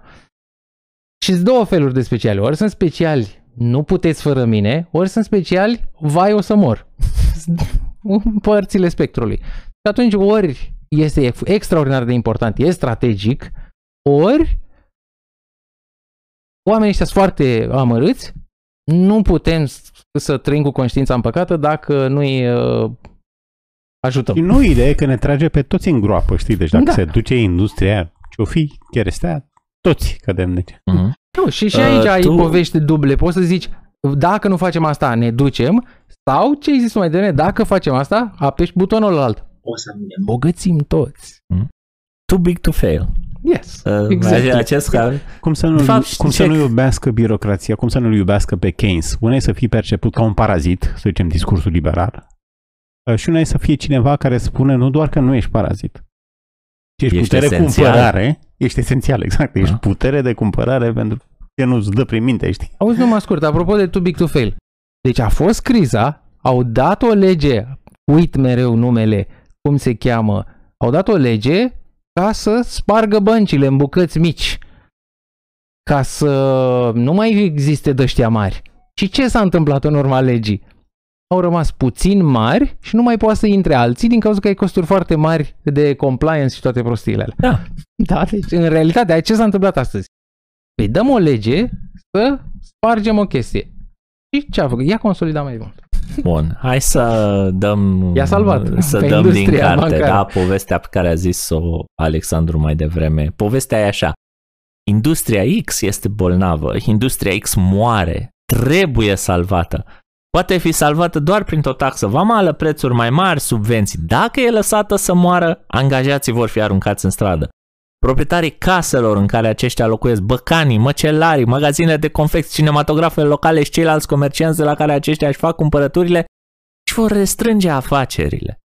Iar recesiunea o să răspândească în cercuri concentri- într-o spirală așa, din ce în ce mai largă, din ce în ce mai largă. Dar dacă salvăm industria X, punem piciorul în prag că face partidul ce trebuie, da? E, atunci industria X o să achiziționeze utilaje produse de alte industrie, o să angajeze și mai mulți oameni, pentru că noi așa, cumva dacă o salvăm, o și extindem. Adică e trecerea asta, deci tu ai un pacient, industria X ți-a fost prezentată, asta e dis, dis Mhm. concordanța care nu știu când se petrece această alunecare dintr-o parte în alta și de ce nu e vizibilă pentru toți oamenii, da? Ai un pacient care e în spital, e pe patul de moarte, de-abia îl ții pe ventilator, de-abia își trage bășinile, da? Tu o să-i pui acolo parnosul gros, da? Îi dai bani, îi dai mâncare, practic, că pentru pacient ca să țină în așa, îi dai o supă de... Îi dai, îi dai o supă de găină cumpărată din bani publici, da? Care nu există, deci trebuie să furați de la cetățeni, Mhm. dar îi dai o supă de găină și dintr-o dată pacientul ăsta se transformă uh, cumva într-o combinație Mhm. între Ronaldinho și Terente. Adică Un supererou. uh, dă goluri, aleargă cu piciorul în spate, cu pici- mâinile legate la spate, face tot ce trebuie, Cam inclusiv aș- copii. Ca mașina Da. de cusut. Da. Ok. Și nimeni nu găsește nimic suspect la povestea asta. Adică, băi, Ori uh, era bolnav, ori e un supererou. Hotărâți-vă, da. să, să, să fim înțeleși. Mârțoaga care mânca jăratec, Doar băi, un e, baz. e un bas, da, e... It's a fairy tale. În jumătăți de adevăr ce ne zicea și Heslich. Adică astea sunt adevărate că îi faci un bine lui, dacă îi dai bani, și că Mhm. faci un bine ălora unde își cheltuiește el bani. Mhm. Asta e adevărat, știi? Ce ne zice Heslit e că uitați-vă și mai, Mhm. mai încolo, la aia care pierd, consumator, producător, la faptul că dacă ăsta pică, dacă va pica această industrie, nu înseamnă că pierde pământul. Nu, banii economisiți, inclusiv banii lui, sunt redirecționați, știi? N-ai în fabrica aia de textile, intră în alte utilizări, știi? Deci nu. Auzi, de Adică ai alte industrii și eficiente, nu a ta care e ineficientă, știi? Trebuie eliminată. economic vorbind, am mai zis-o, e, deja ar trebui să fie evident, un lucru, dacă produce profit, înseamnă că produce valoare pentru clienți. Asta în cazul în care nu produce profit pentru că e ținut prin reglementări sau alte chestii. Într-o piață sănătoasă, dacă cineva nu produce profit, păi asta este deja informația. Nu, argumentul lor e că îi dai un Da. bobărnac și să... A, bun, da. Atunci, de ce nu se vede că subvențiile nu se opresc niciodată? Adică dacă zi- faci subvenție, zici, și aici o să zic două chestii psihologice. Deci dacă zici, mă, am un copil, ăsta trebuie să-l ții pe subvenție 25 de ani, mă rog, 16, 18, după caz. Ții copilul pe subvenție și după aia el e pe cât posibil întreg producător, da? Mhm. te oprești din subvenție la un moment dat. Din ce în ce mai puțină subvenție, minimal necessary intervention. Păcând în, la noi sunt uh, domeniile astea strategice unde subvenția curge non-stop. Asta pe de o parte. Pe de altă parte, mă gândesc, este așa speculație de ale mele, că în familie părinții au copii preferați. Și eu cred că din cauza asta oamenii pot să înțeleagă de ce să salvezi cu tare industrie. Zici, mă, ăsta trebuie să-l ajutăm pentru că și oamenii o să fie de acord să salveze cu tare industrie pentru că le place lor. În în, uh, împotriva altei chestii. Contează și Mă rog, e o publicul. speculație, pare că dar cum de Alexandru, nu-i doare Contează interior. și publicul. Dacă tu vorbești de mâncare, Da. ăsta e sector strategic. Yes. Dacă ar veni ciolacul și vreau să ap, nu știu, acide cu sus sau nu știu ce, Mhm. îl înjur tu, te mă tai. Da. Deci Ia și contează și, corsete. dacă zici apărare, Mhm. mâncare. Astea sunt sănătate, nu mai zic. Ia e. Da. Da. Ne facem noi medicamente, nu cine știe ce străini, noi bolnavi și ăla pleacă din țară, știi? Sau? Uite, pentru Bra, bra. Uh, subvenție, deci sunt două, sunt două metode de a salva tu industrie X. De obicei se împarte în două metode. Prima este nu mai fac față, trebuie ajutați, proptiți, așa cum a zis Alex, da? Le dăm o subvenție. Da? Ce înseamnă asta? Asta înseamnă că fur niște bani de la cetățeni care în mod normal nu s-ar duce către industria X pentru că nu e competitivă sau nu e, nu e dorită, nu produce destul, nu are, nu se are, nu are acoperirea ofertei în cererea naturală de la populație. Și atunci tu iei bani și îi dai ălora. Practic trăiește industria pe spatele consumatorilor. Consumatorii au mai puțin bani, iarăși argumentul din capitolul 1. Da, industria X devine geamul spart. Da? Mhm. Tu, subvenția, le spargi geamul consumatorilor ca să-i dai industria X care e geamgiu din, din exemplu, din cazul 1. Da? Ok, bun.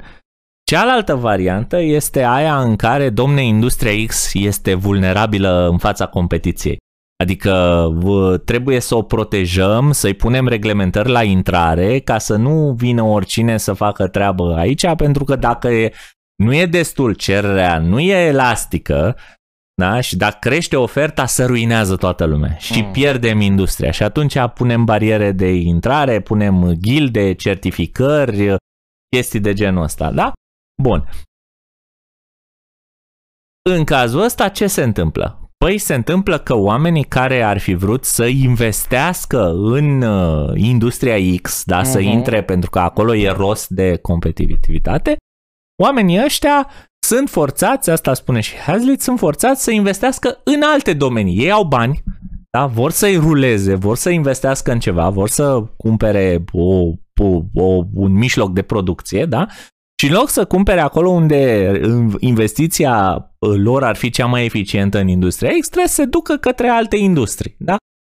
Comparativ, ce înseamnă asta? Asta înseamnă că ei nu au investit unde este cel mai eficient, asta înseamnă că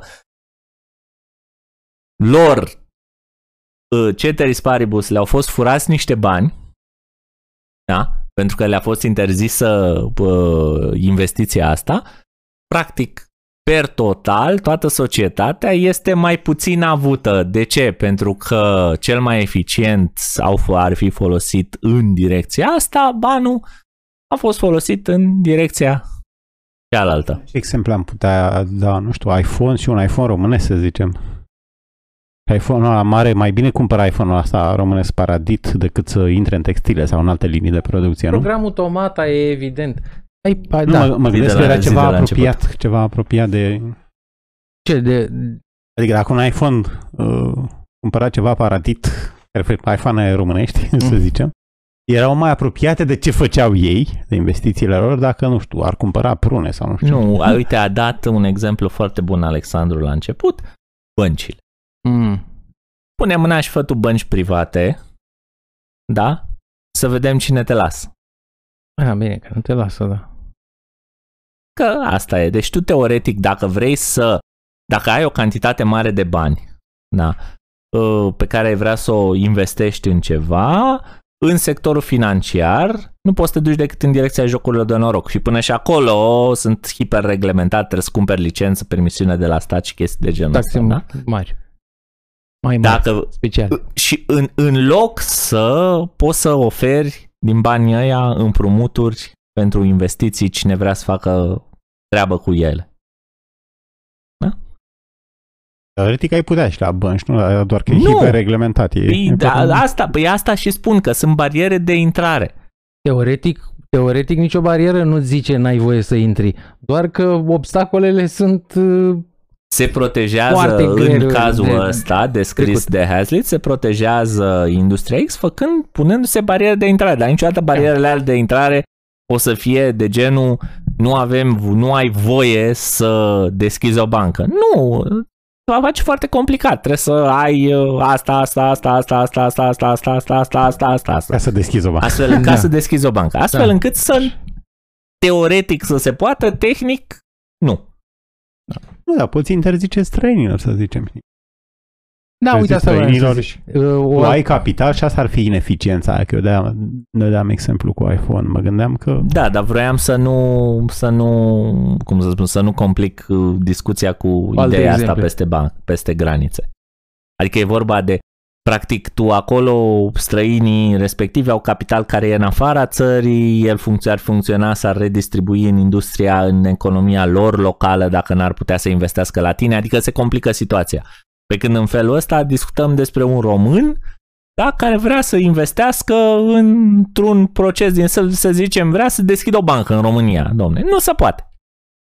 Adică, ok, Eu- se poate, dar eu nu mă se poate. gândeam la Mhm. ceva unde ai afinitate, să zicem, iPhone-ul la românesc, hai să zicem că nu e cumpărat de Apple, e Crezi? cumpărat de un inginer care face ceva apropiat. Crezi că o bancă, crezi că o bancă comercială dispusă să funcționeze fără reglementări nu ar avea un efect instant în economie ca un, Ba da. ca un shot in the arm? Ba da. Ar atrage și depozite și tot ce vrei. Bine, asta merge și de mână cu genul ăla de, de discuție în care nu poți să schimbi. E salutar să schimbi doar o chestie, dar ca să ai niște efecte palpabile, a, reale, trebuie să mai schimbi și alte lucruri. Atâta vreme cât uh, statul îți reglementează cinci chestii care uh, sunt împreună mereu, când te apuci și vrei să eliberezi o rămurică, trebuie să le eliberezi și pe alelalte. Da, mă rog, asta e altă E, de și ca observație. să facem uh, un pic de bă, previziune a ce o să se întâmple cu legea lui Ciolacu, Mhm. putem să ne uităm la istoria de a, încercarea de a salva industria cărbunelui din America, cu în care Congresul a adoptat legea GAFI, prin care proprietarii minelor de cărbune nu numai că aveau voie, dar erau obligați să se pună de acord, deci să fac cartel, pentru a nu vinde sub anumite prețuri minime fixate de guvern. E, deși Congresul a început prin fixarea unui preț al cărbunelui, s-a trezit în curând că, evident că de la uh, poziția de la centru nu se aplică în teren, da? Că datorită variației foarte mari a dimensiunilor diferite ale minelor, a numărului uriaș ale acestora și a modalităților diferite de livrare către mii de destinații diferite pe calea ferată cu camioane, vapoare sau barje, a ajuns guvernul în situația de a stabili în loc de 1 350 de mii de prețuri distincte pentru cărbune. E, și uh, asta ar fi prima degenerare a unui proces de genul ăsta în care, de, în care te-a pus să controlezi prețurile, pe o să vezi că sunt 350 de mii de situații distincte în care trebuie să controlezi prețurile, nu una singură, așa cum îți imaginezi tu, ciolacule. Asta odată și a doua chestie care se întâmplă este că unul dintre efectele acestei tentative de a menține prețul cărbunelui peste nivelul pieții a fost accelerarea tendinței consumatorilor de a substitui cărbunele cu alte surse de energie sau căldură, cum ar fi petrolul, gazele naturale sau energia hidroelectrică. Deci, practic, făm ceva, făm uh, produsul mai scump decât merită și atunci intervine concurența substitutivă în care cumperi un alt produs de vrei fructe? Da, vreau fructe. Păi s-au făcut merele 7 lei. Bine, cumpărăm portocale cu 3. Margarina. N-ai, margarina n-ai voie. Păi nu, dacă dar o lași să, o oamenii să, să cumpere, cumpere margarină. O să cumpere, uh, cum îi spune, o să cumpere o multivitamine. în loc de Nu, mă fructe. gândeam margarina în loc de unt. Margarina în loc de unt, da. Da, da. Da, dar eu aș interzice margarina. Care era faza cu ciolacul? N-am înțeles. El pe ce vrea? Eu, Uh. wow. Plafonează adaos comercial. Auzi, uh, m, există un argument pentru uh, subvenții care e de foarte multe ori rulat pentru că e privit de, în, în, uh, în, în gust. Deci eu sunt convins că dacă nu avem legăturile directe cu Uniunea Europeană, Ciolacu, mă rog, cineva s-ar fi găsit, sau poate chiar câțu, s-ar fi găsit să pună taxe vamale pentru importuri.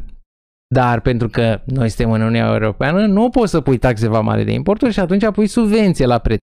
Argumentul desrulat este, păi, producătorul român nu poate să producă la prețuri așa mici cum uh, vin de afară. Ne-au invadat, ca mai sta mai zicea și Hezlit, că tot timpul au un discurs de ăsta ca de război, ne invadează. Invazie, invazie. Uh, Divizii. frontul, da, chestii de astea. Și uh, vin pre, uh, unde vreau să ajung este că vin produse de afară, ieftine, ce ne facem că mor producătorii noștri? Noi am zice, păi să producă altceva. Păi nu e așa de Să- să elastică. moară. da. Nu e așa de elastică. Cum să învețe de la o zi la alta să... Păi vezi că oricum rulează uh, crops, uh, recoltele diferite de la an la an, pentru că e sănătos pentru pământ. Dar uh, și nu e, nu, nu-l pui să învețe să scrie cod, e tot cu pământ. Da? Și oricum nu-l pui să facă nimic, de fapt. Dar uh, ideea e că trebuie să păstrăm producătorii români. De ce? Din nou, pentru că e strategic. Unde vreau să ajung este că dacă ai o chestie gravisimă în care chiar ai riscuri, ok, poți să ai un argument că e strategic. Dar Dacă tu ai programul Tomata pentru că nu își pe... Sunt mulți oameni care vezi că fac roșii. Ei sunt electorat, trebuie să le dai niște bani, că altfel nu te înțelegi cu ei. Nu te mai votează. Dar altfel nu poți să zici că roșiile sunt strategice. Da? Dacă ai avea uh, roșia Wagyu, Mâncarea, mâncarea, România? cred că e mâncare. da, da, nu. Mâncarea în general, lasă roșiile. Da, da, nu dau subvenții la toată mâncarea. Dau la niște chestii, fac programe din astea. Aoleu, ne- să, să vină să se roage de noi. Ăștia cu roșiile le-am dat. Să dăm și Uite, la niște dovlecei. Mă gândesc că Dar la s-ar cartofi nu le revolta oamenii. Mă gândesc că dacă ai avut o chestie de liber schimb, pe mâncare e posibil să se revoltă dacă le scoți. Uite, dacă tu gonești tot ce înseamnă hipermarket, oamenii să vadă prețuri nesimțite după, e posibil să se revolte. Chiar dacă ei acum mentalitatea lor e clar că e protecționistă. Nu mai producem nimic, n-am mai mâncat o roșie românească din anii 80, din anii... atunci am fost, da. Ia. Mai ai un exemplu care e mult mai... Uh, Nu, nu face legătură, deranjant. știi? Nu face legătură. Dar Deci e dacă posibil, facem e posibil sondaje- ca foamea să-l trezească, asta spui. Prețul, da, și prețul. Să vadă că e de 10 ori mai mult și... Ai exemplul ăsta cu piața de energie electrică, în care a zis, au zis, au făcut mare tamtam că liberalizează piața. Și n-au liberalizat nimic.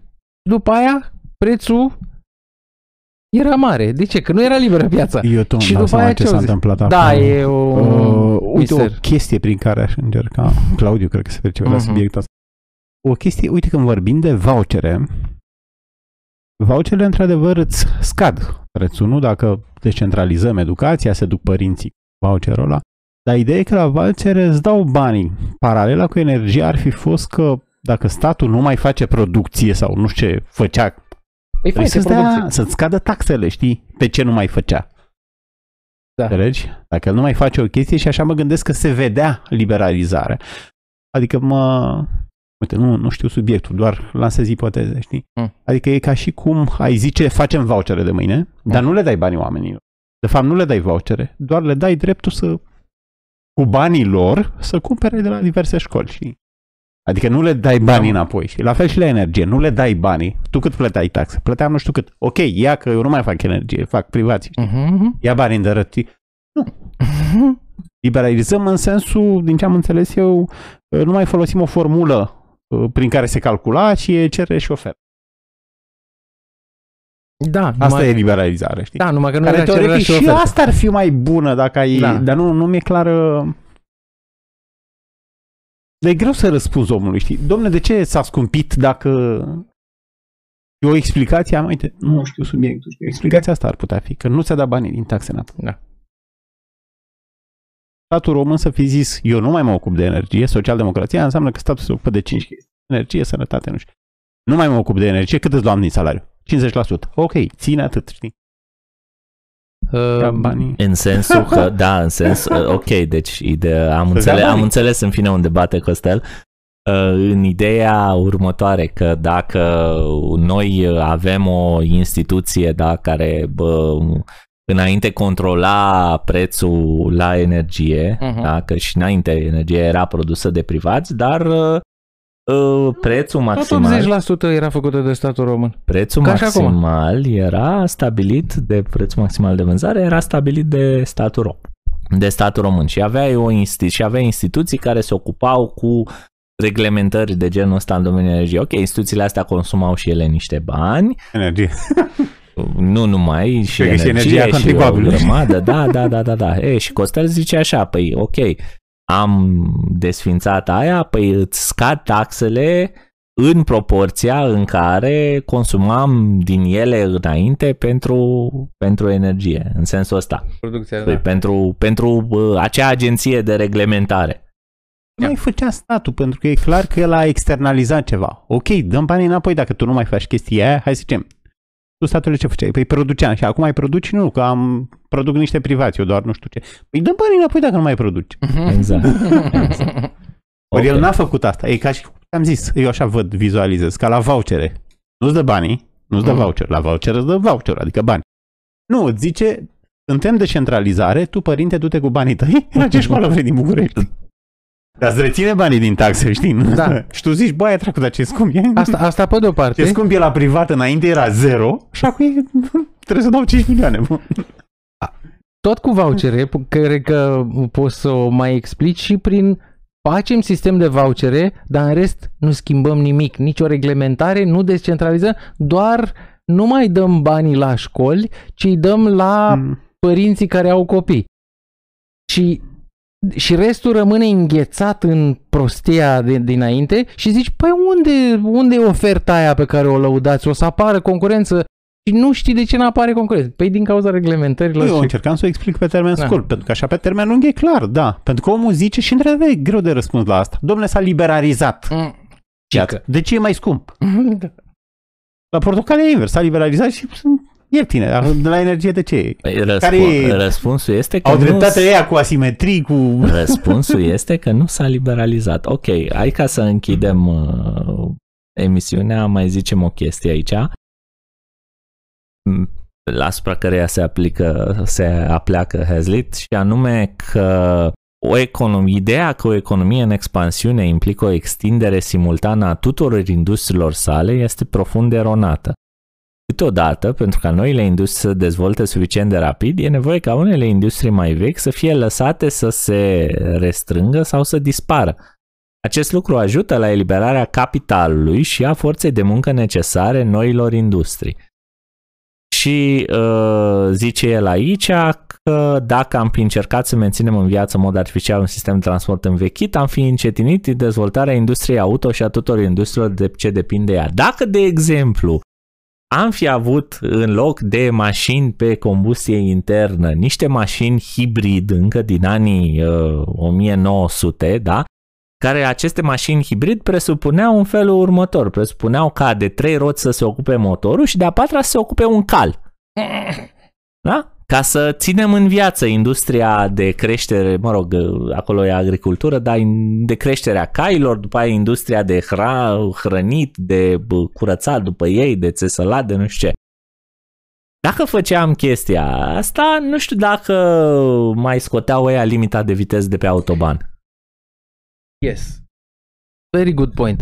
O altă chestie de la economia bună, crescut populația foarte mult. Deci dacă voiai, când au apărut becurile și voiai să păstrezi producătorii de lumânări, dacă te uiți la câte lumânări se făceau atunci și câte lumânări se vând astăzi, pentru că e populația mult mai mare, cu toate că n-au nevoie de lumânări, s-ar putea să vinzi, să vezi că sunt mult mai multe lumânări vândute. Cu toată uh, creșterea, da? Yes, thank you. Pentru că mor și mai mulți oameni și dacă trăiesc mai mult. Eu mă gândeam la Fol- lumânări parfumate, dar mă... Fol- fol- folosim, uh, folosim lumânarea pentru noi use case-uri, da, cazuri uh, în plus. Ok. Acestea fiind spuse, mă gândeam să dacă o să mai tragem vreo concluzie sau nu, dar vă lăsăm pe voi să trageți o concluzie jos în comentarii dacă vreți. Pentru Costel Stăvărache, Alex Chiriac, eu am fost Valentin Berceanu, noi am fost în Dodi, vă mulțumim pentru atenție și răbdare și vă urăm libertate, că e mai bună decât toate. Live long and prosper.